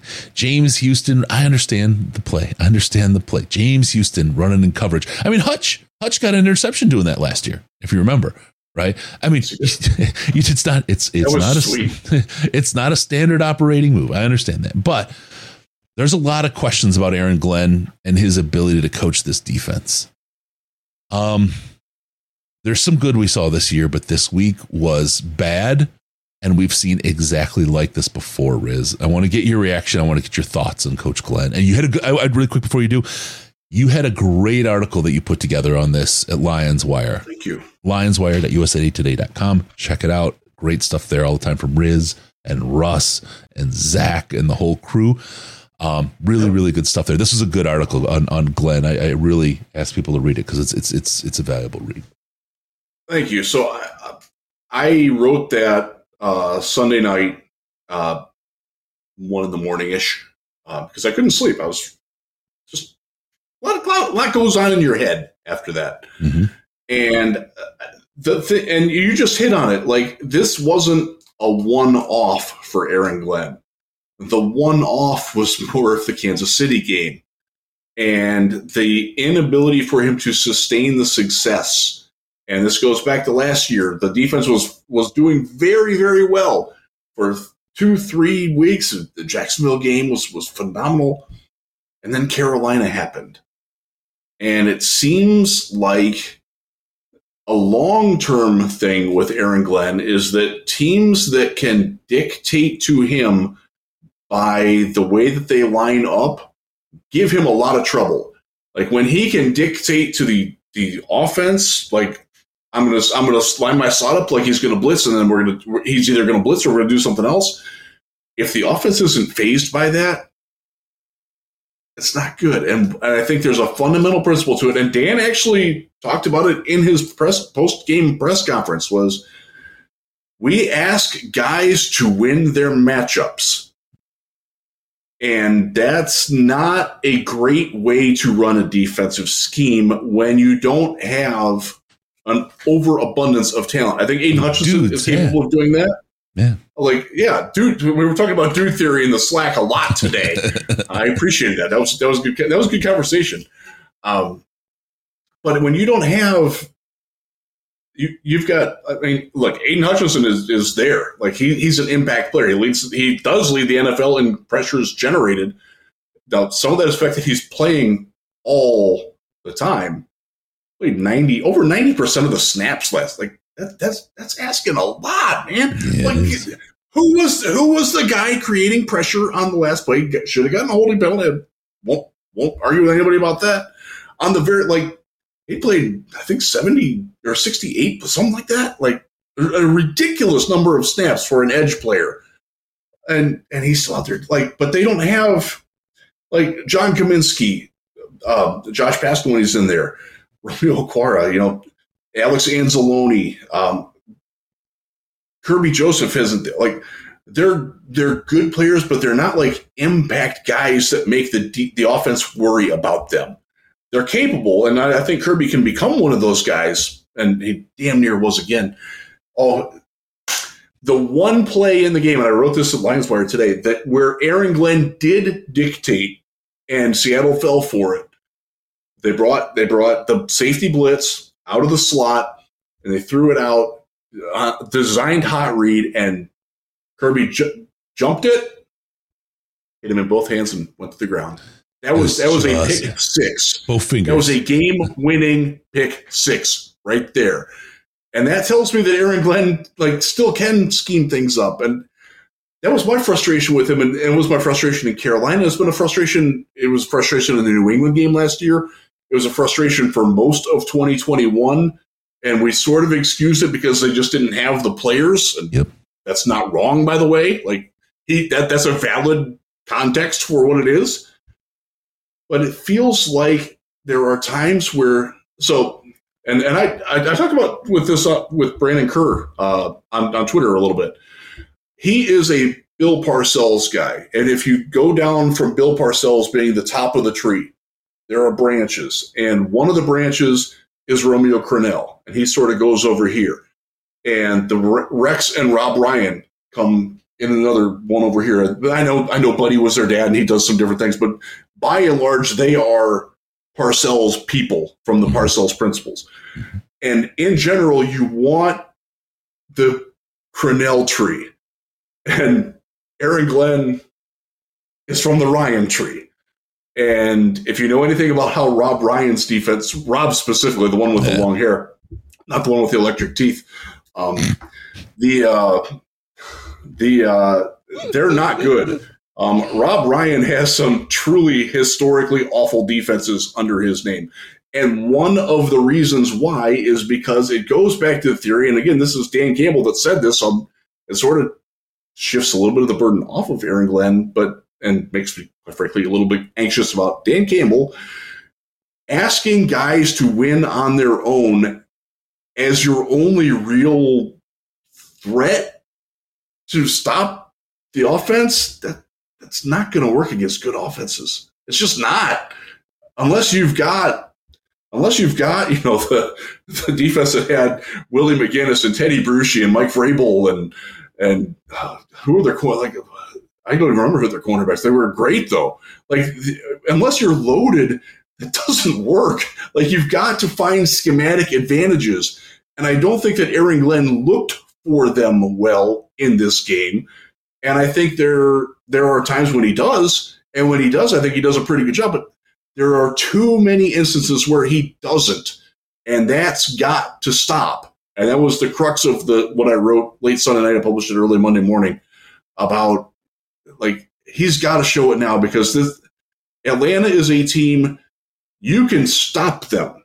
You can beat them. I know they just put up 446 yards of offense against Green Bay, and but the way that they did it, I think the Lions can stop that not to not to jump ahead, but but it's it's going to take more than just having your front four or five. Just go beat that guy. No stunts, no twists, no asynchronous rushes, no, none of that Jim Schwartz crap that we loved for most of the time, and Cleveland really loves now. Uh, but the the gimmicky stuff like that, the Jim Johnson tree, which is from a different defensive coordinator, the Wade Phillips stuff, the, the like all I wish he would incorporate more of that and be less like a Ryan brother because, um, well, I do actually really like Rex, um, but I, I, know him personally a little bit. Like he's he's a good dude. I, I, genuinely like him. I don't ever want a Ryan brother coaching my defense, and I wish that we would stop going down that tree further and further. Um, that that that tree is the ugly stick. I don't want to get beaten with the ugly stick anymore. Riz, it's too late. No, yeah. I, I, just I don't I don't I don't I don't disagree. Uh, I, I see Jameson. We're overreacting about the defense. I feel like maybe if it was just one game, and the thing and that's that the, thing, the, the and that's that, it's not. It's not one game. It's, well, this is and this is where two the thing, years of being historically bad. This is where the but end of last season, not a problem. Was was I very wonder, good, but I but, but the replay that we're seeing of these things happening again. I don't need to go one and six at the beginning of the season and barely miss the playoffs. I'm worried that they figured out the Aaron Glenn defense that was that was hitting on most cylinders at the end of last season, and they're already beating it this season. I don't want to start this way every year with our defense. Now, that being said, people are doing a lot of talking about Aaron being on a hot seat. There's two. There seems to be two camps. Some people saying Campbell won't fire him. He's his friend. I'm sorry. Campbell's friends with A. Lynn. Anthony Lynn is his friend, and he let him go mid-season before the Pittsburgh game. We told you about it, and that's what uh, cleared the way for for Ben Johnson. Nope. He's not going to hang on to Aaron Glenn. He's not going to hang on to him if he's not doing. The other thing I'm going to talk about is there's somebody in the room that could pick up that headset right now and take that role in John Fox. We didn't have a John Fox last year, right? So they shook things up last year with um, Aubrey Pleasant and got uh, got people's attention. But John Fox, and uh, frankly, I like John Fox a lot. I like I like John Fox a lot. I think he could do a lot for this defense, and I think we have a succession plan in place. I think the the hot seat is not just angry fans. And uh, ooh, it's tough. I think the hot seat is we have your placement sitting right here, and he's pretty freaking good. So you better turn this around and make it work. I have a feeling that John Fox will be coaching Aaron Glenn a bit in the meantime and helping him try to turn it around. Because I don't think he wants to be out there on the cold sideline, though. The end of this year, we don't have a whole lot of cold sidelines in our schedule. But I, I, I think that as this as this leadership group works, that they try to help each other succeed and want each other to succeed. But I would not be completely surprised if we saw John Fox on the sideline with a headset this year if AG can't turn this around, can't get this defense together. It's too early I think, in game two. Yes, it is. It's it's too early to, to jump off. You, you can't make the rash decision on that. Again, 10 days or two weeks ago, we were talking about Super Bowl. Like, people were like, mm-hmm. why aren't we number one in the power poll? We just beat the number one. Like, yeah. Peaceful Tim relieved him of uh, A. Lynn of play calling, but kept him in salary for the year. Yeah, who cares? Yes, he did. He, I, I, I will tell you, it, it was it was okay. it was fine. Don't worry about it. Um, they treated him with respect and let him find a way out, and that says a whole lot for being able to uh, attract talent in the future. Don't worry, he didn't have a hand in the cookie jar after it was done. All right. That's yeah, that. Uh, there, I think John Fox is is a. You have a great backup plan in place. You can pull the ripcord when you need to, and frankly, after seeing what he did with A. Lynn and what he did with Aubrey Pleasant, I don't think that uh, Coach Campbell's going to have a problem pulling the ripcord because let's what's what's the old thing three envelopes right the third envelope is repair three envelopes right um yeah you're in year three of Dan Campbell. He's kind of running out of people to fire before it crawls up to him. And if he doesn't fire people it's just going to get to him faster. So he's not I, sitting on I agree his, with that 100% he's not sitting on a buddy because he knows it means something to him and he wants to win. The one thing that you can say about MCDC is he's a competitive motherfucker. He does not want anything but to win, and he will do everything in his power to do that. Doesn't matter if a friend's in the way. He will make it, he will do it humanely, he will do it as a friend, he'll do it with compassion, but he will make the move that he has to. Chris, let me ask you this. Um, it, it, came to mind, and I don't know. I don't know the answer. I'm, I'm going to ask this, but you brought up how John Fox is is on the team now, and is, and I agree with you. He would certainly make the most likely successor. Do you think either intentionally or unwittingly, Dan brought that in with with the thought that maybe it would impact AG to coax that urgency and performance out of him. That that AG would interpret it the way you just said it. That oh crap, my replacements feel like they got somebody legit now. I, I probably need to do a little bit better. Do you do you think that was calculated, or do you think that's just? And then I, I don't know. I don't I don't I really have a lean on yeah, it. I wonder yeah. what you think about that. I think it was. I don't think it was a, a direct shot like that right? I thought I thought it was let's bring somebody else who's really really smart and available in to do this. Um, I, AG probably like I think anybody in that room in any of those jobs knows they're staring at the person that can take their job. Like where I work, I name my successor right away. Who's the most likely to succeed me if I were to move on? Right, they, and that's how they say it. But mm-hmm. who should we replace you with if we fire you? Is the other way to look at that, right? Succession right. planning and and and having a plan in the case that you get hit by a Greyhound bus, whatever happens, right? If you're not in that seat, how do we know who should be there? And your input on who your successor is, and if you, if it's a good company and people are healthy and work in a healthy way, you you grow them, and, and that's what they're trying to do here is build a company where they grow people into the ne- the next role. You're, you're not going to be in that role forever. The idea that people are saying AG was going to get hired uh, in the off season, right? Um, oh yeah, he could be hired away. They're not going to be taken by surprise by that. They're going to have somebody there. And the idea that you build your people that way, that you have people to succeed and promote into a role, guess what? That means other people will want to come. Other people will be able to be their best, show their best, prove who they are, have a chance to move up, and have a chance to advance their career. Who doesn't want to work in an environment like that? You attract the best talent that way. If you're a place where people come to do their job and that's all they're going to do and that's all they'll ever be, okay, well, they can earn a paycheck doing that. And you'll get people like Matt Patricia, who's the assistant to the fucking bathroom cleaner in Philadelphia, who's happy just to collect a check in the NFL somewhere right now, right? Or you create a place where people want to come and you draw great talent and they come and they'll work for you. That's that's that's part of what this team is doing and how they're handling the front office. Okay. All right, there we go. Um, all right, let's uh let's get on. Aaron Glenn, there it is. Okay, let's take it from Aaron Glenn. Let's take it on a bigger, on a bigger kind of pedestal. Is it panic time already?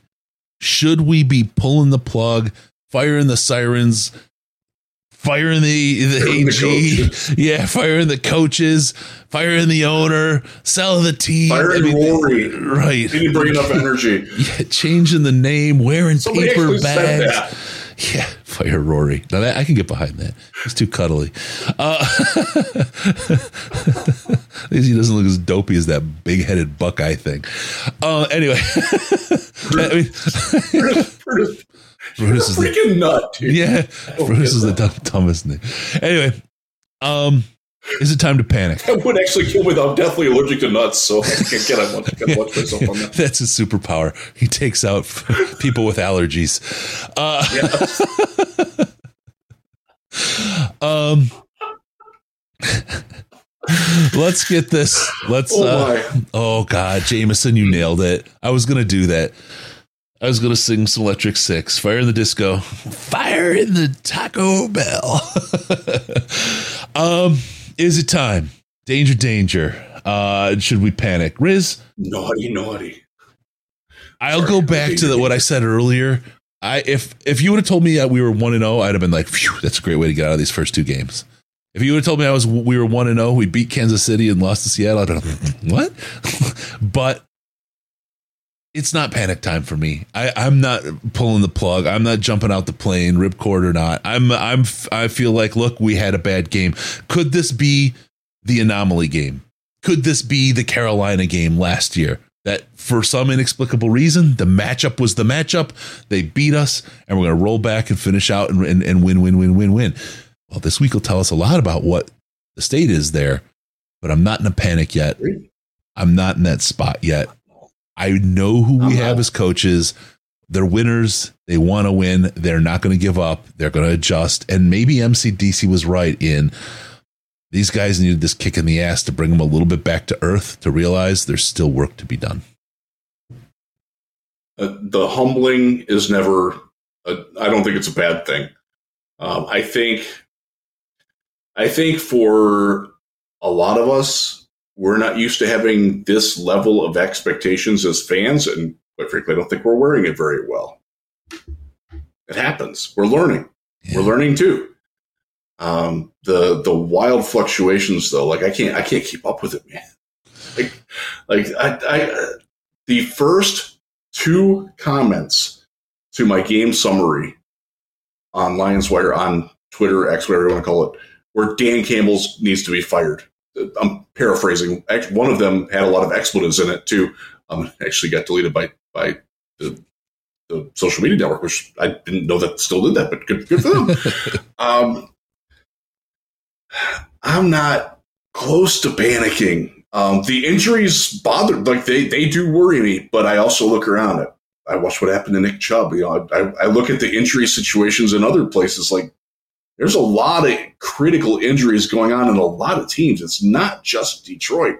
I know there's people that are like, you got to fire your training staff. Like, no, that, that, that, broken bones, that broken bones have absolutely nothing to do with your training staff. Like, prevent prevent what happened to James Houston. That's the nutrition people. They should be drinking more milk. Yeah. Whole milk. Okay. Whole milk. Whole milk. None of that almond crap either. Way too sugary. Way oh, too sugary that almond milk, man. I don't. I don't. I, grew up on a dairy farm. That's not milk to me. Um, I actually grew up drinking milk straight from the cow at times. I've broken seven of these. oh man! Oh man! Um, I will say if the injuries continue, then I will start to panic a little bit. But the other there's there's another reason why I, am also not going to panic is that I look at the NFC North. Chicago Bears are uh, you said it earlier they, they are a tire fire inside of a dumpster right now. they are really really not doing well. Minnesota, and I don't know if this is true, but I, but I was in a group chat where it was brought up that they have 69 yards of rushing through two games. they just traded for Cam Akers, who's not that great. I know he had a great run at the end of last season, but that was that was more of a fool's thing than than any. I, at least I would bet on that. Uh, their offensive line is more of their problem. They've got issues. They're floundering through a rookie GM who doesn't really have a cogent plan. Um, and I'm not terribly worried about them. They're they're going to outscore some teams. They might outscore us once even because they're loaded. I mean, the same matchup problems that Seattle presented. Justin Jefferson, Jordan Addison, T.J. Hockenson is having a great start. Like Yep. that, they're they're good. Kirk Cousins, good, good quarterback, leads the NFL in passing right now. Like you got to give them that. They're they're dangerous, but I do think that the Lions are still even the dilapidated state we're at right now better than them. Green Bay just lost a game to Atlanta. They, this coming week will tell us a lot Oh, about where we stand in that division. They gave Yeah. up 446 yards to a team with a quarterback who doesn't throw downfield well. And not to tease the final thing about the little preview, but where Geno was really good about throwing outside the numbers and painting, throwing strikes in front of coverage on on hooks and things like that to DK, like Desmond Ridder can't do that. He can't do that. Mm-mm. Now they have different ways. They got Deshaun Robinson. That dude's freaking nasty. Uh, but I like the matchup better, quite a bit better. So I'm feeling uh, if they lose this Sunday and it's a case of being out schemed on defense and being I don't want to say that the offense was out schemed because they did put up 31 points, but they I also think that the offense left some points on the field, obviously with the turnovers. I think if you eliminate that, I, I and you lose to Atlanta and it's like the same sort of game script that we just saw, I'm not going to feel now if, if they come in here and beat us 27 to 10, then I'm going to start I'm to start being panicky a little bit. I'm to you know, need some anti-anxiety meds or something, but I'm not close to worried about this team long term yet. Nah, not no. No. Let's take this and uh, and move it to the next topi, as they say in France. I'm from a bad part of France. Um, looking ahead to the Atlanta- Atlanta Falcons, let's get right into it. I want to. St- I'm, I'm going to start.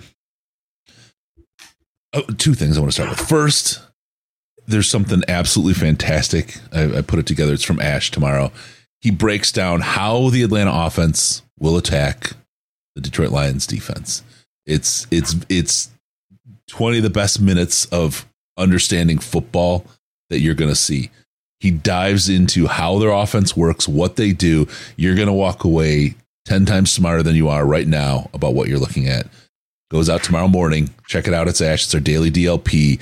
You guys, I, like I said, Ash, he's he's he's he's moved on from his antagonistic ways. He's we talked about it. I loved it. I loved. He started out. He, he was he was antagonistic. Uh, He was a little bit. Um, oh god who was that guy that that comedian um over the moon or whatever the fuck that movie that movie was whatever um Andy Kaufman. Thank you. Yeah, little Kaufman-esque was was what he what he was doing, and I, I really enjoyed it because I thought he he was fun. He was eh, very much how I wanted to be. In uh, often, he's he's like, yeah, that's just not. It's not who I am really, and it's not how I want to be, and I just want to kind of be me. And so he's kind of he's kind of brought the real Ash out in the last week and two weeks, and it's it's really really good. It's really this, good. This breakdown tomorrow is is is killer. I'm just going to tell you, check out Ash's stuff. He's super super smart, and uh, he does a great breakdown tomorrow. And I, if you if you think ahead and you're super strategic, right, you may be able to tell then what's coming out Friday.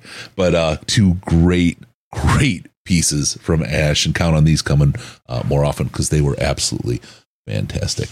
Um, all right. So with that, I want to start with that. Uh, we look ahead to the, the Atlanta game. The one thing that terrifies me more than anything else, Riz, that uh, literally the final score, anything. The one thing that terrifies the, me the most about the Atlanta game is if Bijan has a good game against the Detroit Lions, because it is going to be an insufferable week it is going to be a yeah. tire fire inside of a dumpster, inside of a dump.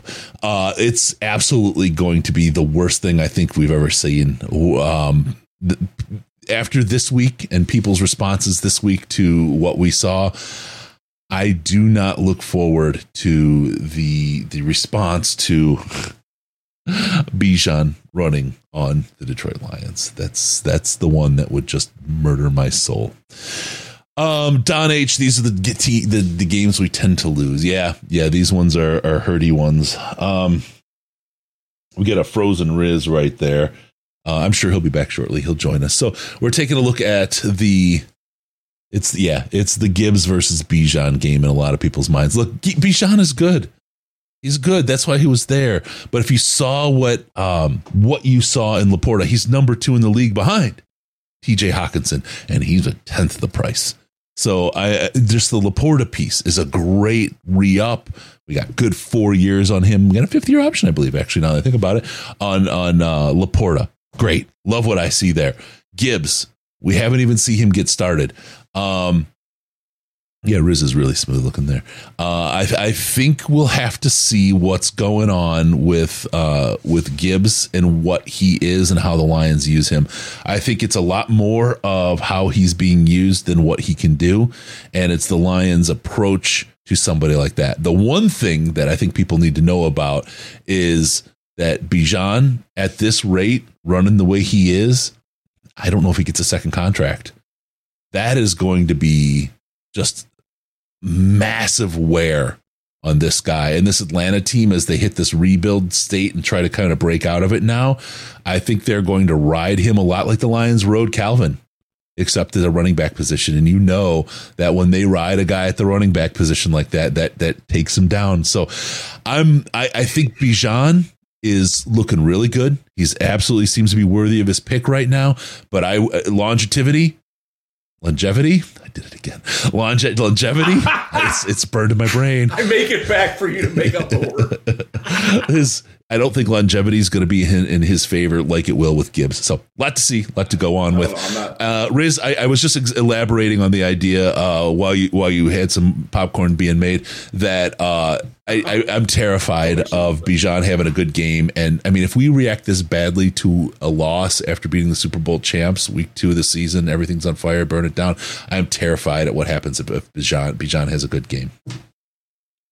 But that's what they're that's how Atlanta's going to win. If they, uh, speaking not of week three, but like yeah. in general, broad, right. like they're designed to win by having Bijan go what like that. That's that's kind of what they do. 70% of their plays, and this I'm stealing from Ash here, sorry. 70% of their plays were either run plays or play actions to Bijan. Yeah. That's how they're going to win. Um, That's their plan. And Tyre Allgeier or Allgeier, whatever, I can never say his name right, and I should know that because I, I just should. Well, you um, you published he, the pronunciation guide for the Slack this year. I did. I did. I did put that in there. I should probably look it up. Huh? Yeah. Um, he is the second least efficient runner in football this year. So it's clearly Bijan.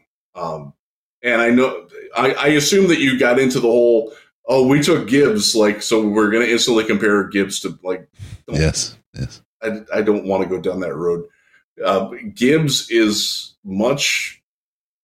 He's not a fundamental cog of the offense the way that Bijan, like, Art, by the way, Arthur Smith, and I think Dan talked about it in his press conference today. He's a really, really smart guy as an mm-hmm. offensive guru.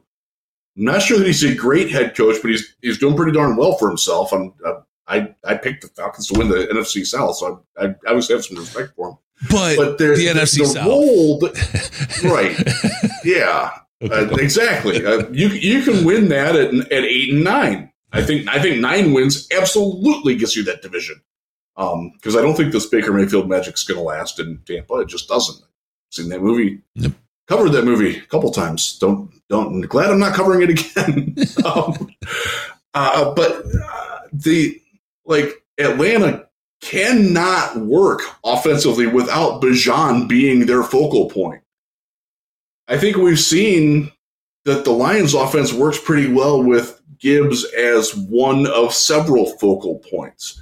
And asking him to be the focal point is probably not, first off, it's not why they drafted him. Right. Secondly, it's not, that goes away from what makes Jared Goff the good Jared Goff that we like. Like, that's, yeah, I, I think Bijan's going to go for probably double the yards that, that Gibbs does. That, and that's okay. Like, yep. because that's, again, you're, you're, if you put Bijan in Detroit and you put Gibbs in Atlanta, I think things would be very different for both of them. Doesn't mean that that uh, I, I really down that road because, and I, I know that fans are going to do it, and it worries me. Um, and I don't, I don't, I don't necessarily blame fans for doing it, but at the same time, you know, we got an extra, we got the most, the first tight end in NFL history to get at least five receptions in his first two games with the bonus pick that we got for yeah. trading back and and you know Gibbs I don't want to say that he's been a disappointment yet but I think the lack of usage is frustrating and I hope that we see a little bit more of that um, the the the pass that he dropped yeah, that was, yeah. That was really dude think about it like this Derrick Henry is a well. Let me put it this way: Taylor Decker is trash compared to De- uh, Derrick Henry, like like total garbage. Like how many yards has De- Decker's got? One touchdown, I think, in his career. And, Henry's gotten gotten multiples, right? Way, way. I mean, come on. Is it, that's the kind of comparison people are making. I mean, it's not that extreme, but Gibbs is a different player than Bijan is. Different player, different way yeah. the, to use him in the offense. You're comparing, you know, two guys. You know, Henry was taking what like forty something, and and and, and then Decker was taking like somewhere like I don't know fifteenth or some stuff. So I forget in, in back in like 2017, 16, something sixteen. Yeah, um, 18, He was eighteen. He was 2016. He was the 18th pick, okay. and we knew it was either going to be him or Ryan Kelly, who the Colts took as their center. Um, yep. We we knew it was very easy to do mock drafts in Bob Quinn's day because his yeah. people, yeah, but that's the kind of comparison. They, they were right? open about it. They actually, but it doesn't matter. Doesn't matter. Yeah. But the, the, the, comparison is is roughly the same because because yeah. yeah. Gibbs and Bijan are pay, playing two different roles. Montgomery is the guy that plays our Bijan role. Montgomery's done a great job in that role up until the injury. He's the, the yards that he gets is has, has been incredible. Like again, if I say Montgomery versus Jamaal Williams. Love Jamaal Williams. Montgomery will get four yards more per play than Jamaal would have. He just, and we saw it until he got hurt this week. My guy could just like, you see these hands grabbing at him and they cannot get, and he's just bowling ball his friggin' way through. It's incredible. You cannot stop Montgomery. It's the kind of runner he is. Gibbs was there as a compliment there to as to him. He was a weapon. He was something to turn this offense into something a little bit different. So I just I just don't I don't like the comparison. I, I it's like okay now we got Montgomery and we got Bijan. That's cool. Well we're a heck of a running team. Be great now if, with Montgomery hurt, but I don't think the two of them play together well in the offense. I, I just I it is what it is. It's over. I think the Bijan talk should be over, and I don't think we need to worry about that comparison anymore. Now, I, I will say it would be a very nice week for J- Jahmyr Gibbs to have his breakout game. That would be nice. Yep. Yep. And it can happen. And the Falcons defense, um, by the way, they're they're pretty solid on defense. Yeah. Uh, they they did a lot of things very well against Green Bay that I think will present some issues for Detroit. I think that that that's where Ben Johnson Ben Johnson needs to have a good game. Uh, yeah. And I think that I think that him having a good game is oh, causational versus correlational. I never get that right, but there, whatever it is, where I think that Jahmyr Gibbs having a good game is a function of Ben Johnson having a good game against Atlanta. Did I say that right? Is it because, or is yes, it one of the things? I think. I think because is causation. I think. I think um, Gibbs is is the reaction because of Ben Johnson. Got it. I think. Yeah. I think yeah, yeah, yeah, the usage of Gibbs in this game will reflect more on Ben Johnson more than Gibbs does uh, than, than Johnson does with Gibbs. Yep, yep, I got you. All right, we'll. We got football. We got we got the we got at least share the popcorn, Riz. At least share the damn popcorn. All right, I would love to. Let's get outside of the the running back lane. Let's talk about this game. What do you expect to see in this game? What do you expect to see from Atlanta? Uh, I expect a lot of two tight ends, three tight ends, run it down your face, naked bootlegs, bootleg action, some um, um, read option stuff from that, which I think attacks. I think that attacks Alex Anzalone very effectively. I don't think it. I don't think it affects Derrick Barnes all that well. I think Derrick Barnes will be a very good defender against that. More Derrick Barnes, please. Please give me more.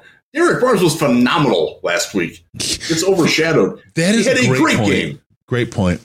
Great, Great point. game. Four tackles on handoffs. Seattle gained zero, one, zero, and zero yards on those handoffs that Derrick Barnes made a tackle on. That's pretty damn good. Yeah. Uh, he was he was he was dialed in. It bothered me when they yanked him for Rodrigo. It bothered me when they yanked him for Jack Campbell, who was good, not great. I think that Jack Campbell's speed in this game is what it did to to sift through trash and make tackles is going to be imperative for this defense. Mhm. I think you're going to see a lot more three linebacker looks from Detroit in this game. That's what you can do when your safeties and cornerbacks are hurt. Where, where's where's the strength of your defense now? It moves forward. You've got you've got four linebackers. I, I, I know that It most moves- fans it don't trust that. It moves forward at a time when it needs to. You're Yes. if you're playing defense against the Atlanta Falcons, you want to make Ridder work. You want to make Ridder because he is, frankly, he's the weak point of of that offense. He just doesn't have the experience. Now, look, I, I hate to go back to here. I hate to, to scratch old scabs. Matt Ryan's debut against the Detroit Lions. Oh my god! you could have gone in with that Oh. same mindset.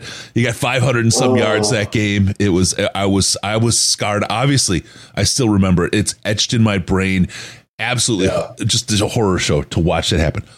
But Yeah, but Matt Ryan, Desmond Ridder are different freaking quarterbacks. I my, my I look Desmond Ridder's fine. I just don't believe in him. I, I, I think he'll be a, a Tannehill-ish kind of nothing humongous Yeah, in the fair. NFL, right? Um, that's fair. pressure him, pressure him, break him. Do what Matt Patricia did to Jeff Okudah. Break Desmond Ridder. Um, Oh my god! Chris. I'm bitter. Damn. Damn. By the way, Okudah is expected to play. His Yes, first his, makes his his first game Atlanta debut. Yeah. So Might might see some. You might see some throwing at Mister Okudah. Yeah. Yeah. Um, that's that's it. It is it, it- like you you need to play the run. Uh, I'd watch the screen is the one thing that, that that can burn you when you're trying to play that kind of game that, that we want to play against Ridder. Doesn't seem like we have the pressure though, so we should be able to work the screen. Uh, but I, I, I but your the front seven are the focus of this game. You're playing the Seahawks, right? Your secondary, the umbrella is is is your focus in the game.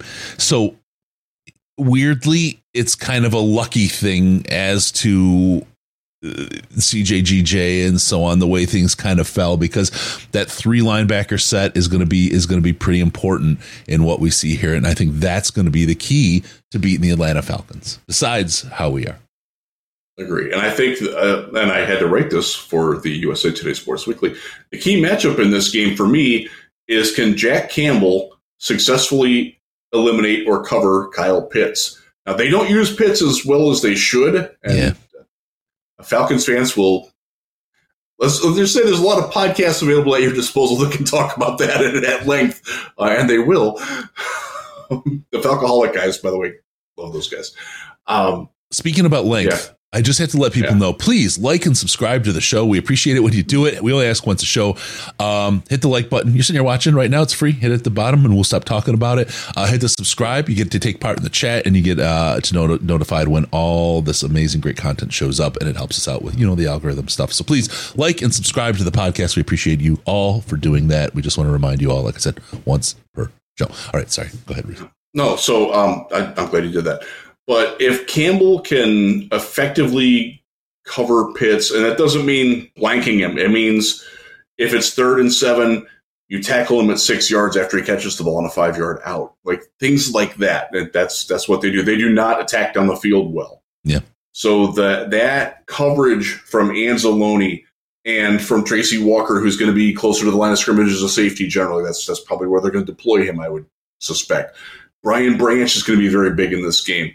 Um, if Rodrigo plays some, hopefully we don't. Uh, honestly, I don't think this is a very good game for Rodrigo. No, I don't. Other than other than when it's an obvious run situation, because he's not.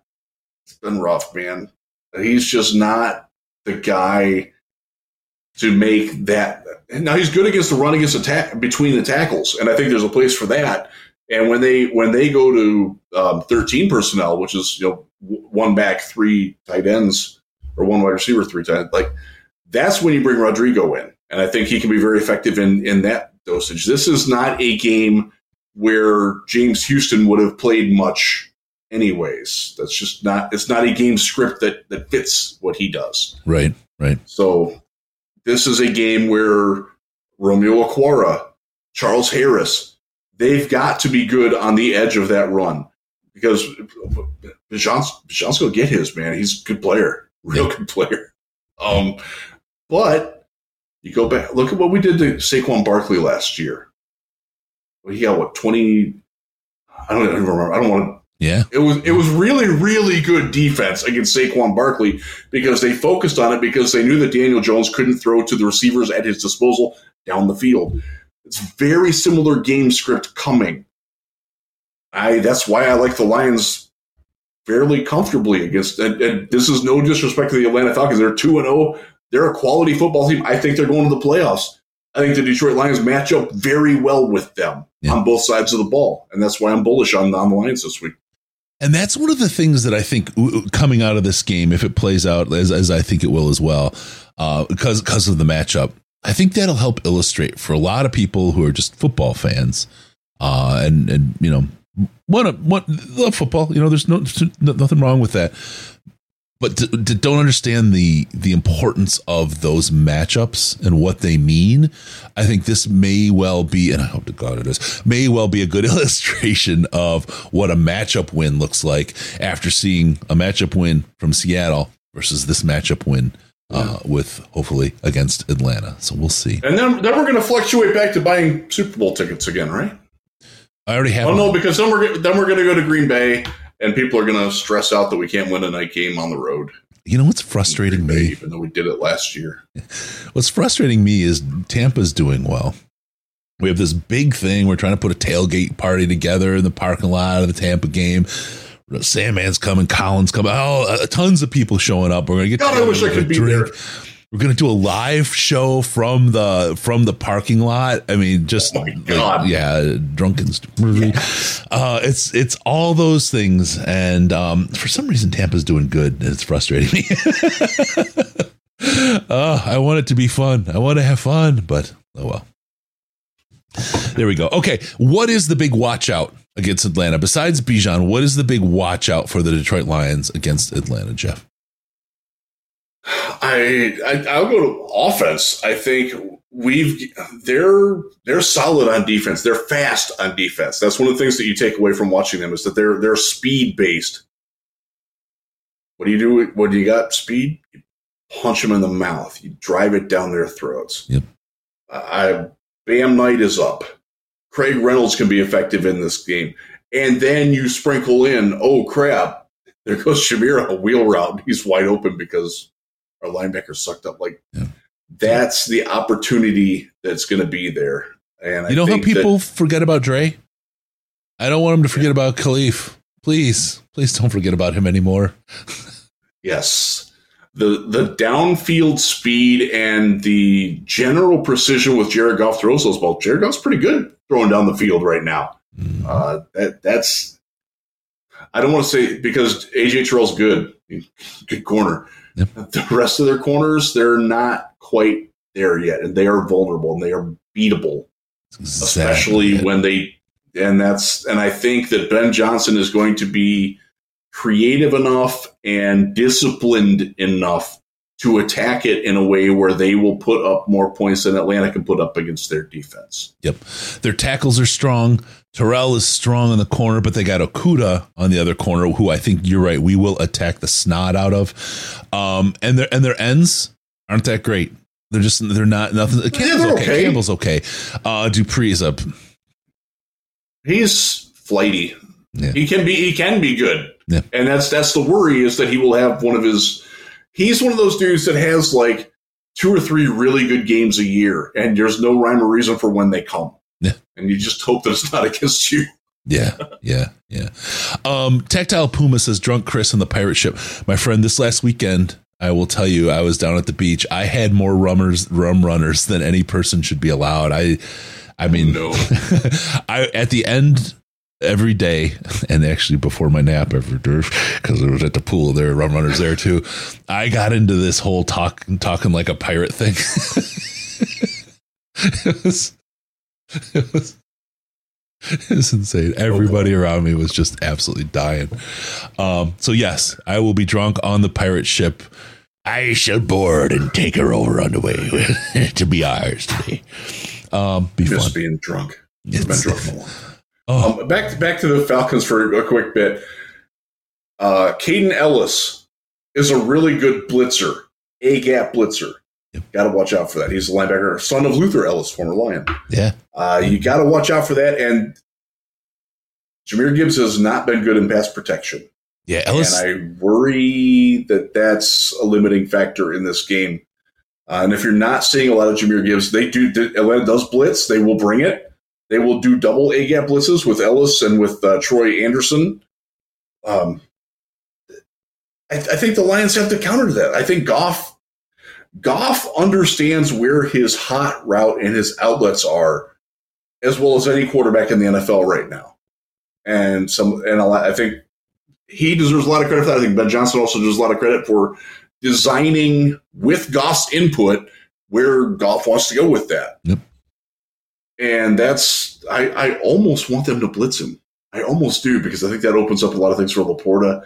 I think it opens up a lot of like like backdoor routes. Um, it, it could be a game where James Mitchell sneaks out. I think he only played two snaps the other day. I think you're going to see a little bit more of him in this game. Yep. And I, I again, I like the matchup, and, and it doesn't mean that I think Atlanta's a bad. I think Atlanta's a good football team. Yep. I think they can win, but I think that the Lions X's and O's on both sides of the ball. Lions right now, second best team in the league at stopping the run on first down.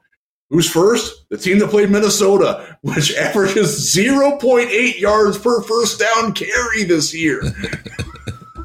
And don't forget, we be at the top of the division, my friends. We we can hoist the mainsail as the kings of the north. So I'm not worried. Not now, worried. now I'm going to go listen to some Alestorm, which, if, you, if you're not familiar with Alestorm, learn yourself some Alestorm. Finnish folk band that plays uh, drinking sea shanties as like that's that's what they do, but they're metal.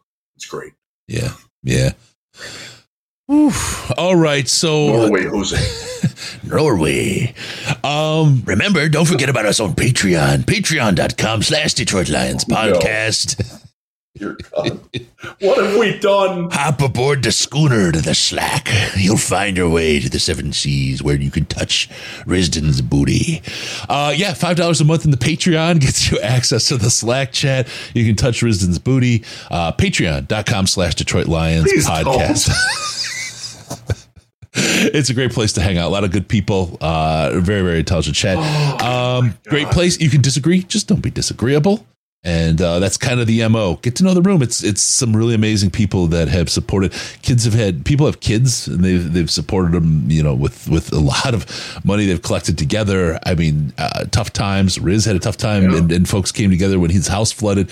I mean, it's a very good group Yes, of did. folks who are super uh, supportive of each other and have great conversations. Again, you don't have to agree.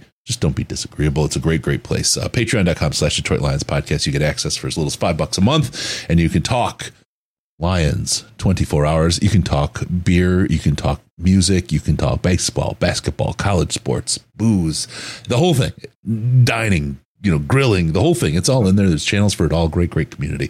Also, make sure to follow us on Twitter at DET Lions Podcast, DET Lions Podcast, and as you see there at Jeffrey's Don. And you can go on Tickety Tockety, check us out, DET Lion Pod. We're over there. Uh, give us a call via Skype, Detroit Lions Podcast, all one word.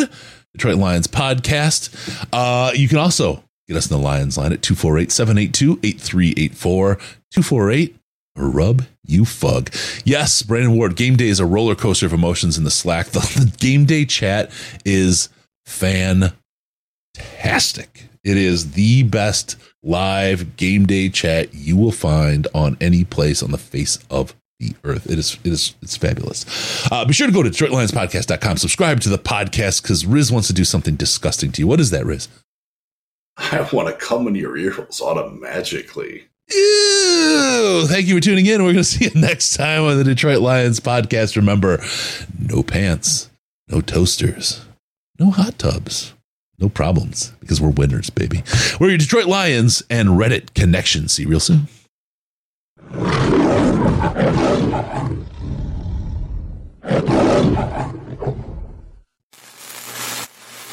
Final seconds winding down, and look at that. How big is that? Chris and Case out of time. Pack the bag, start the plane. This show is over. You've had enough of that shit.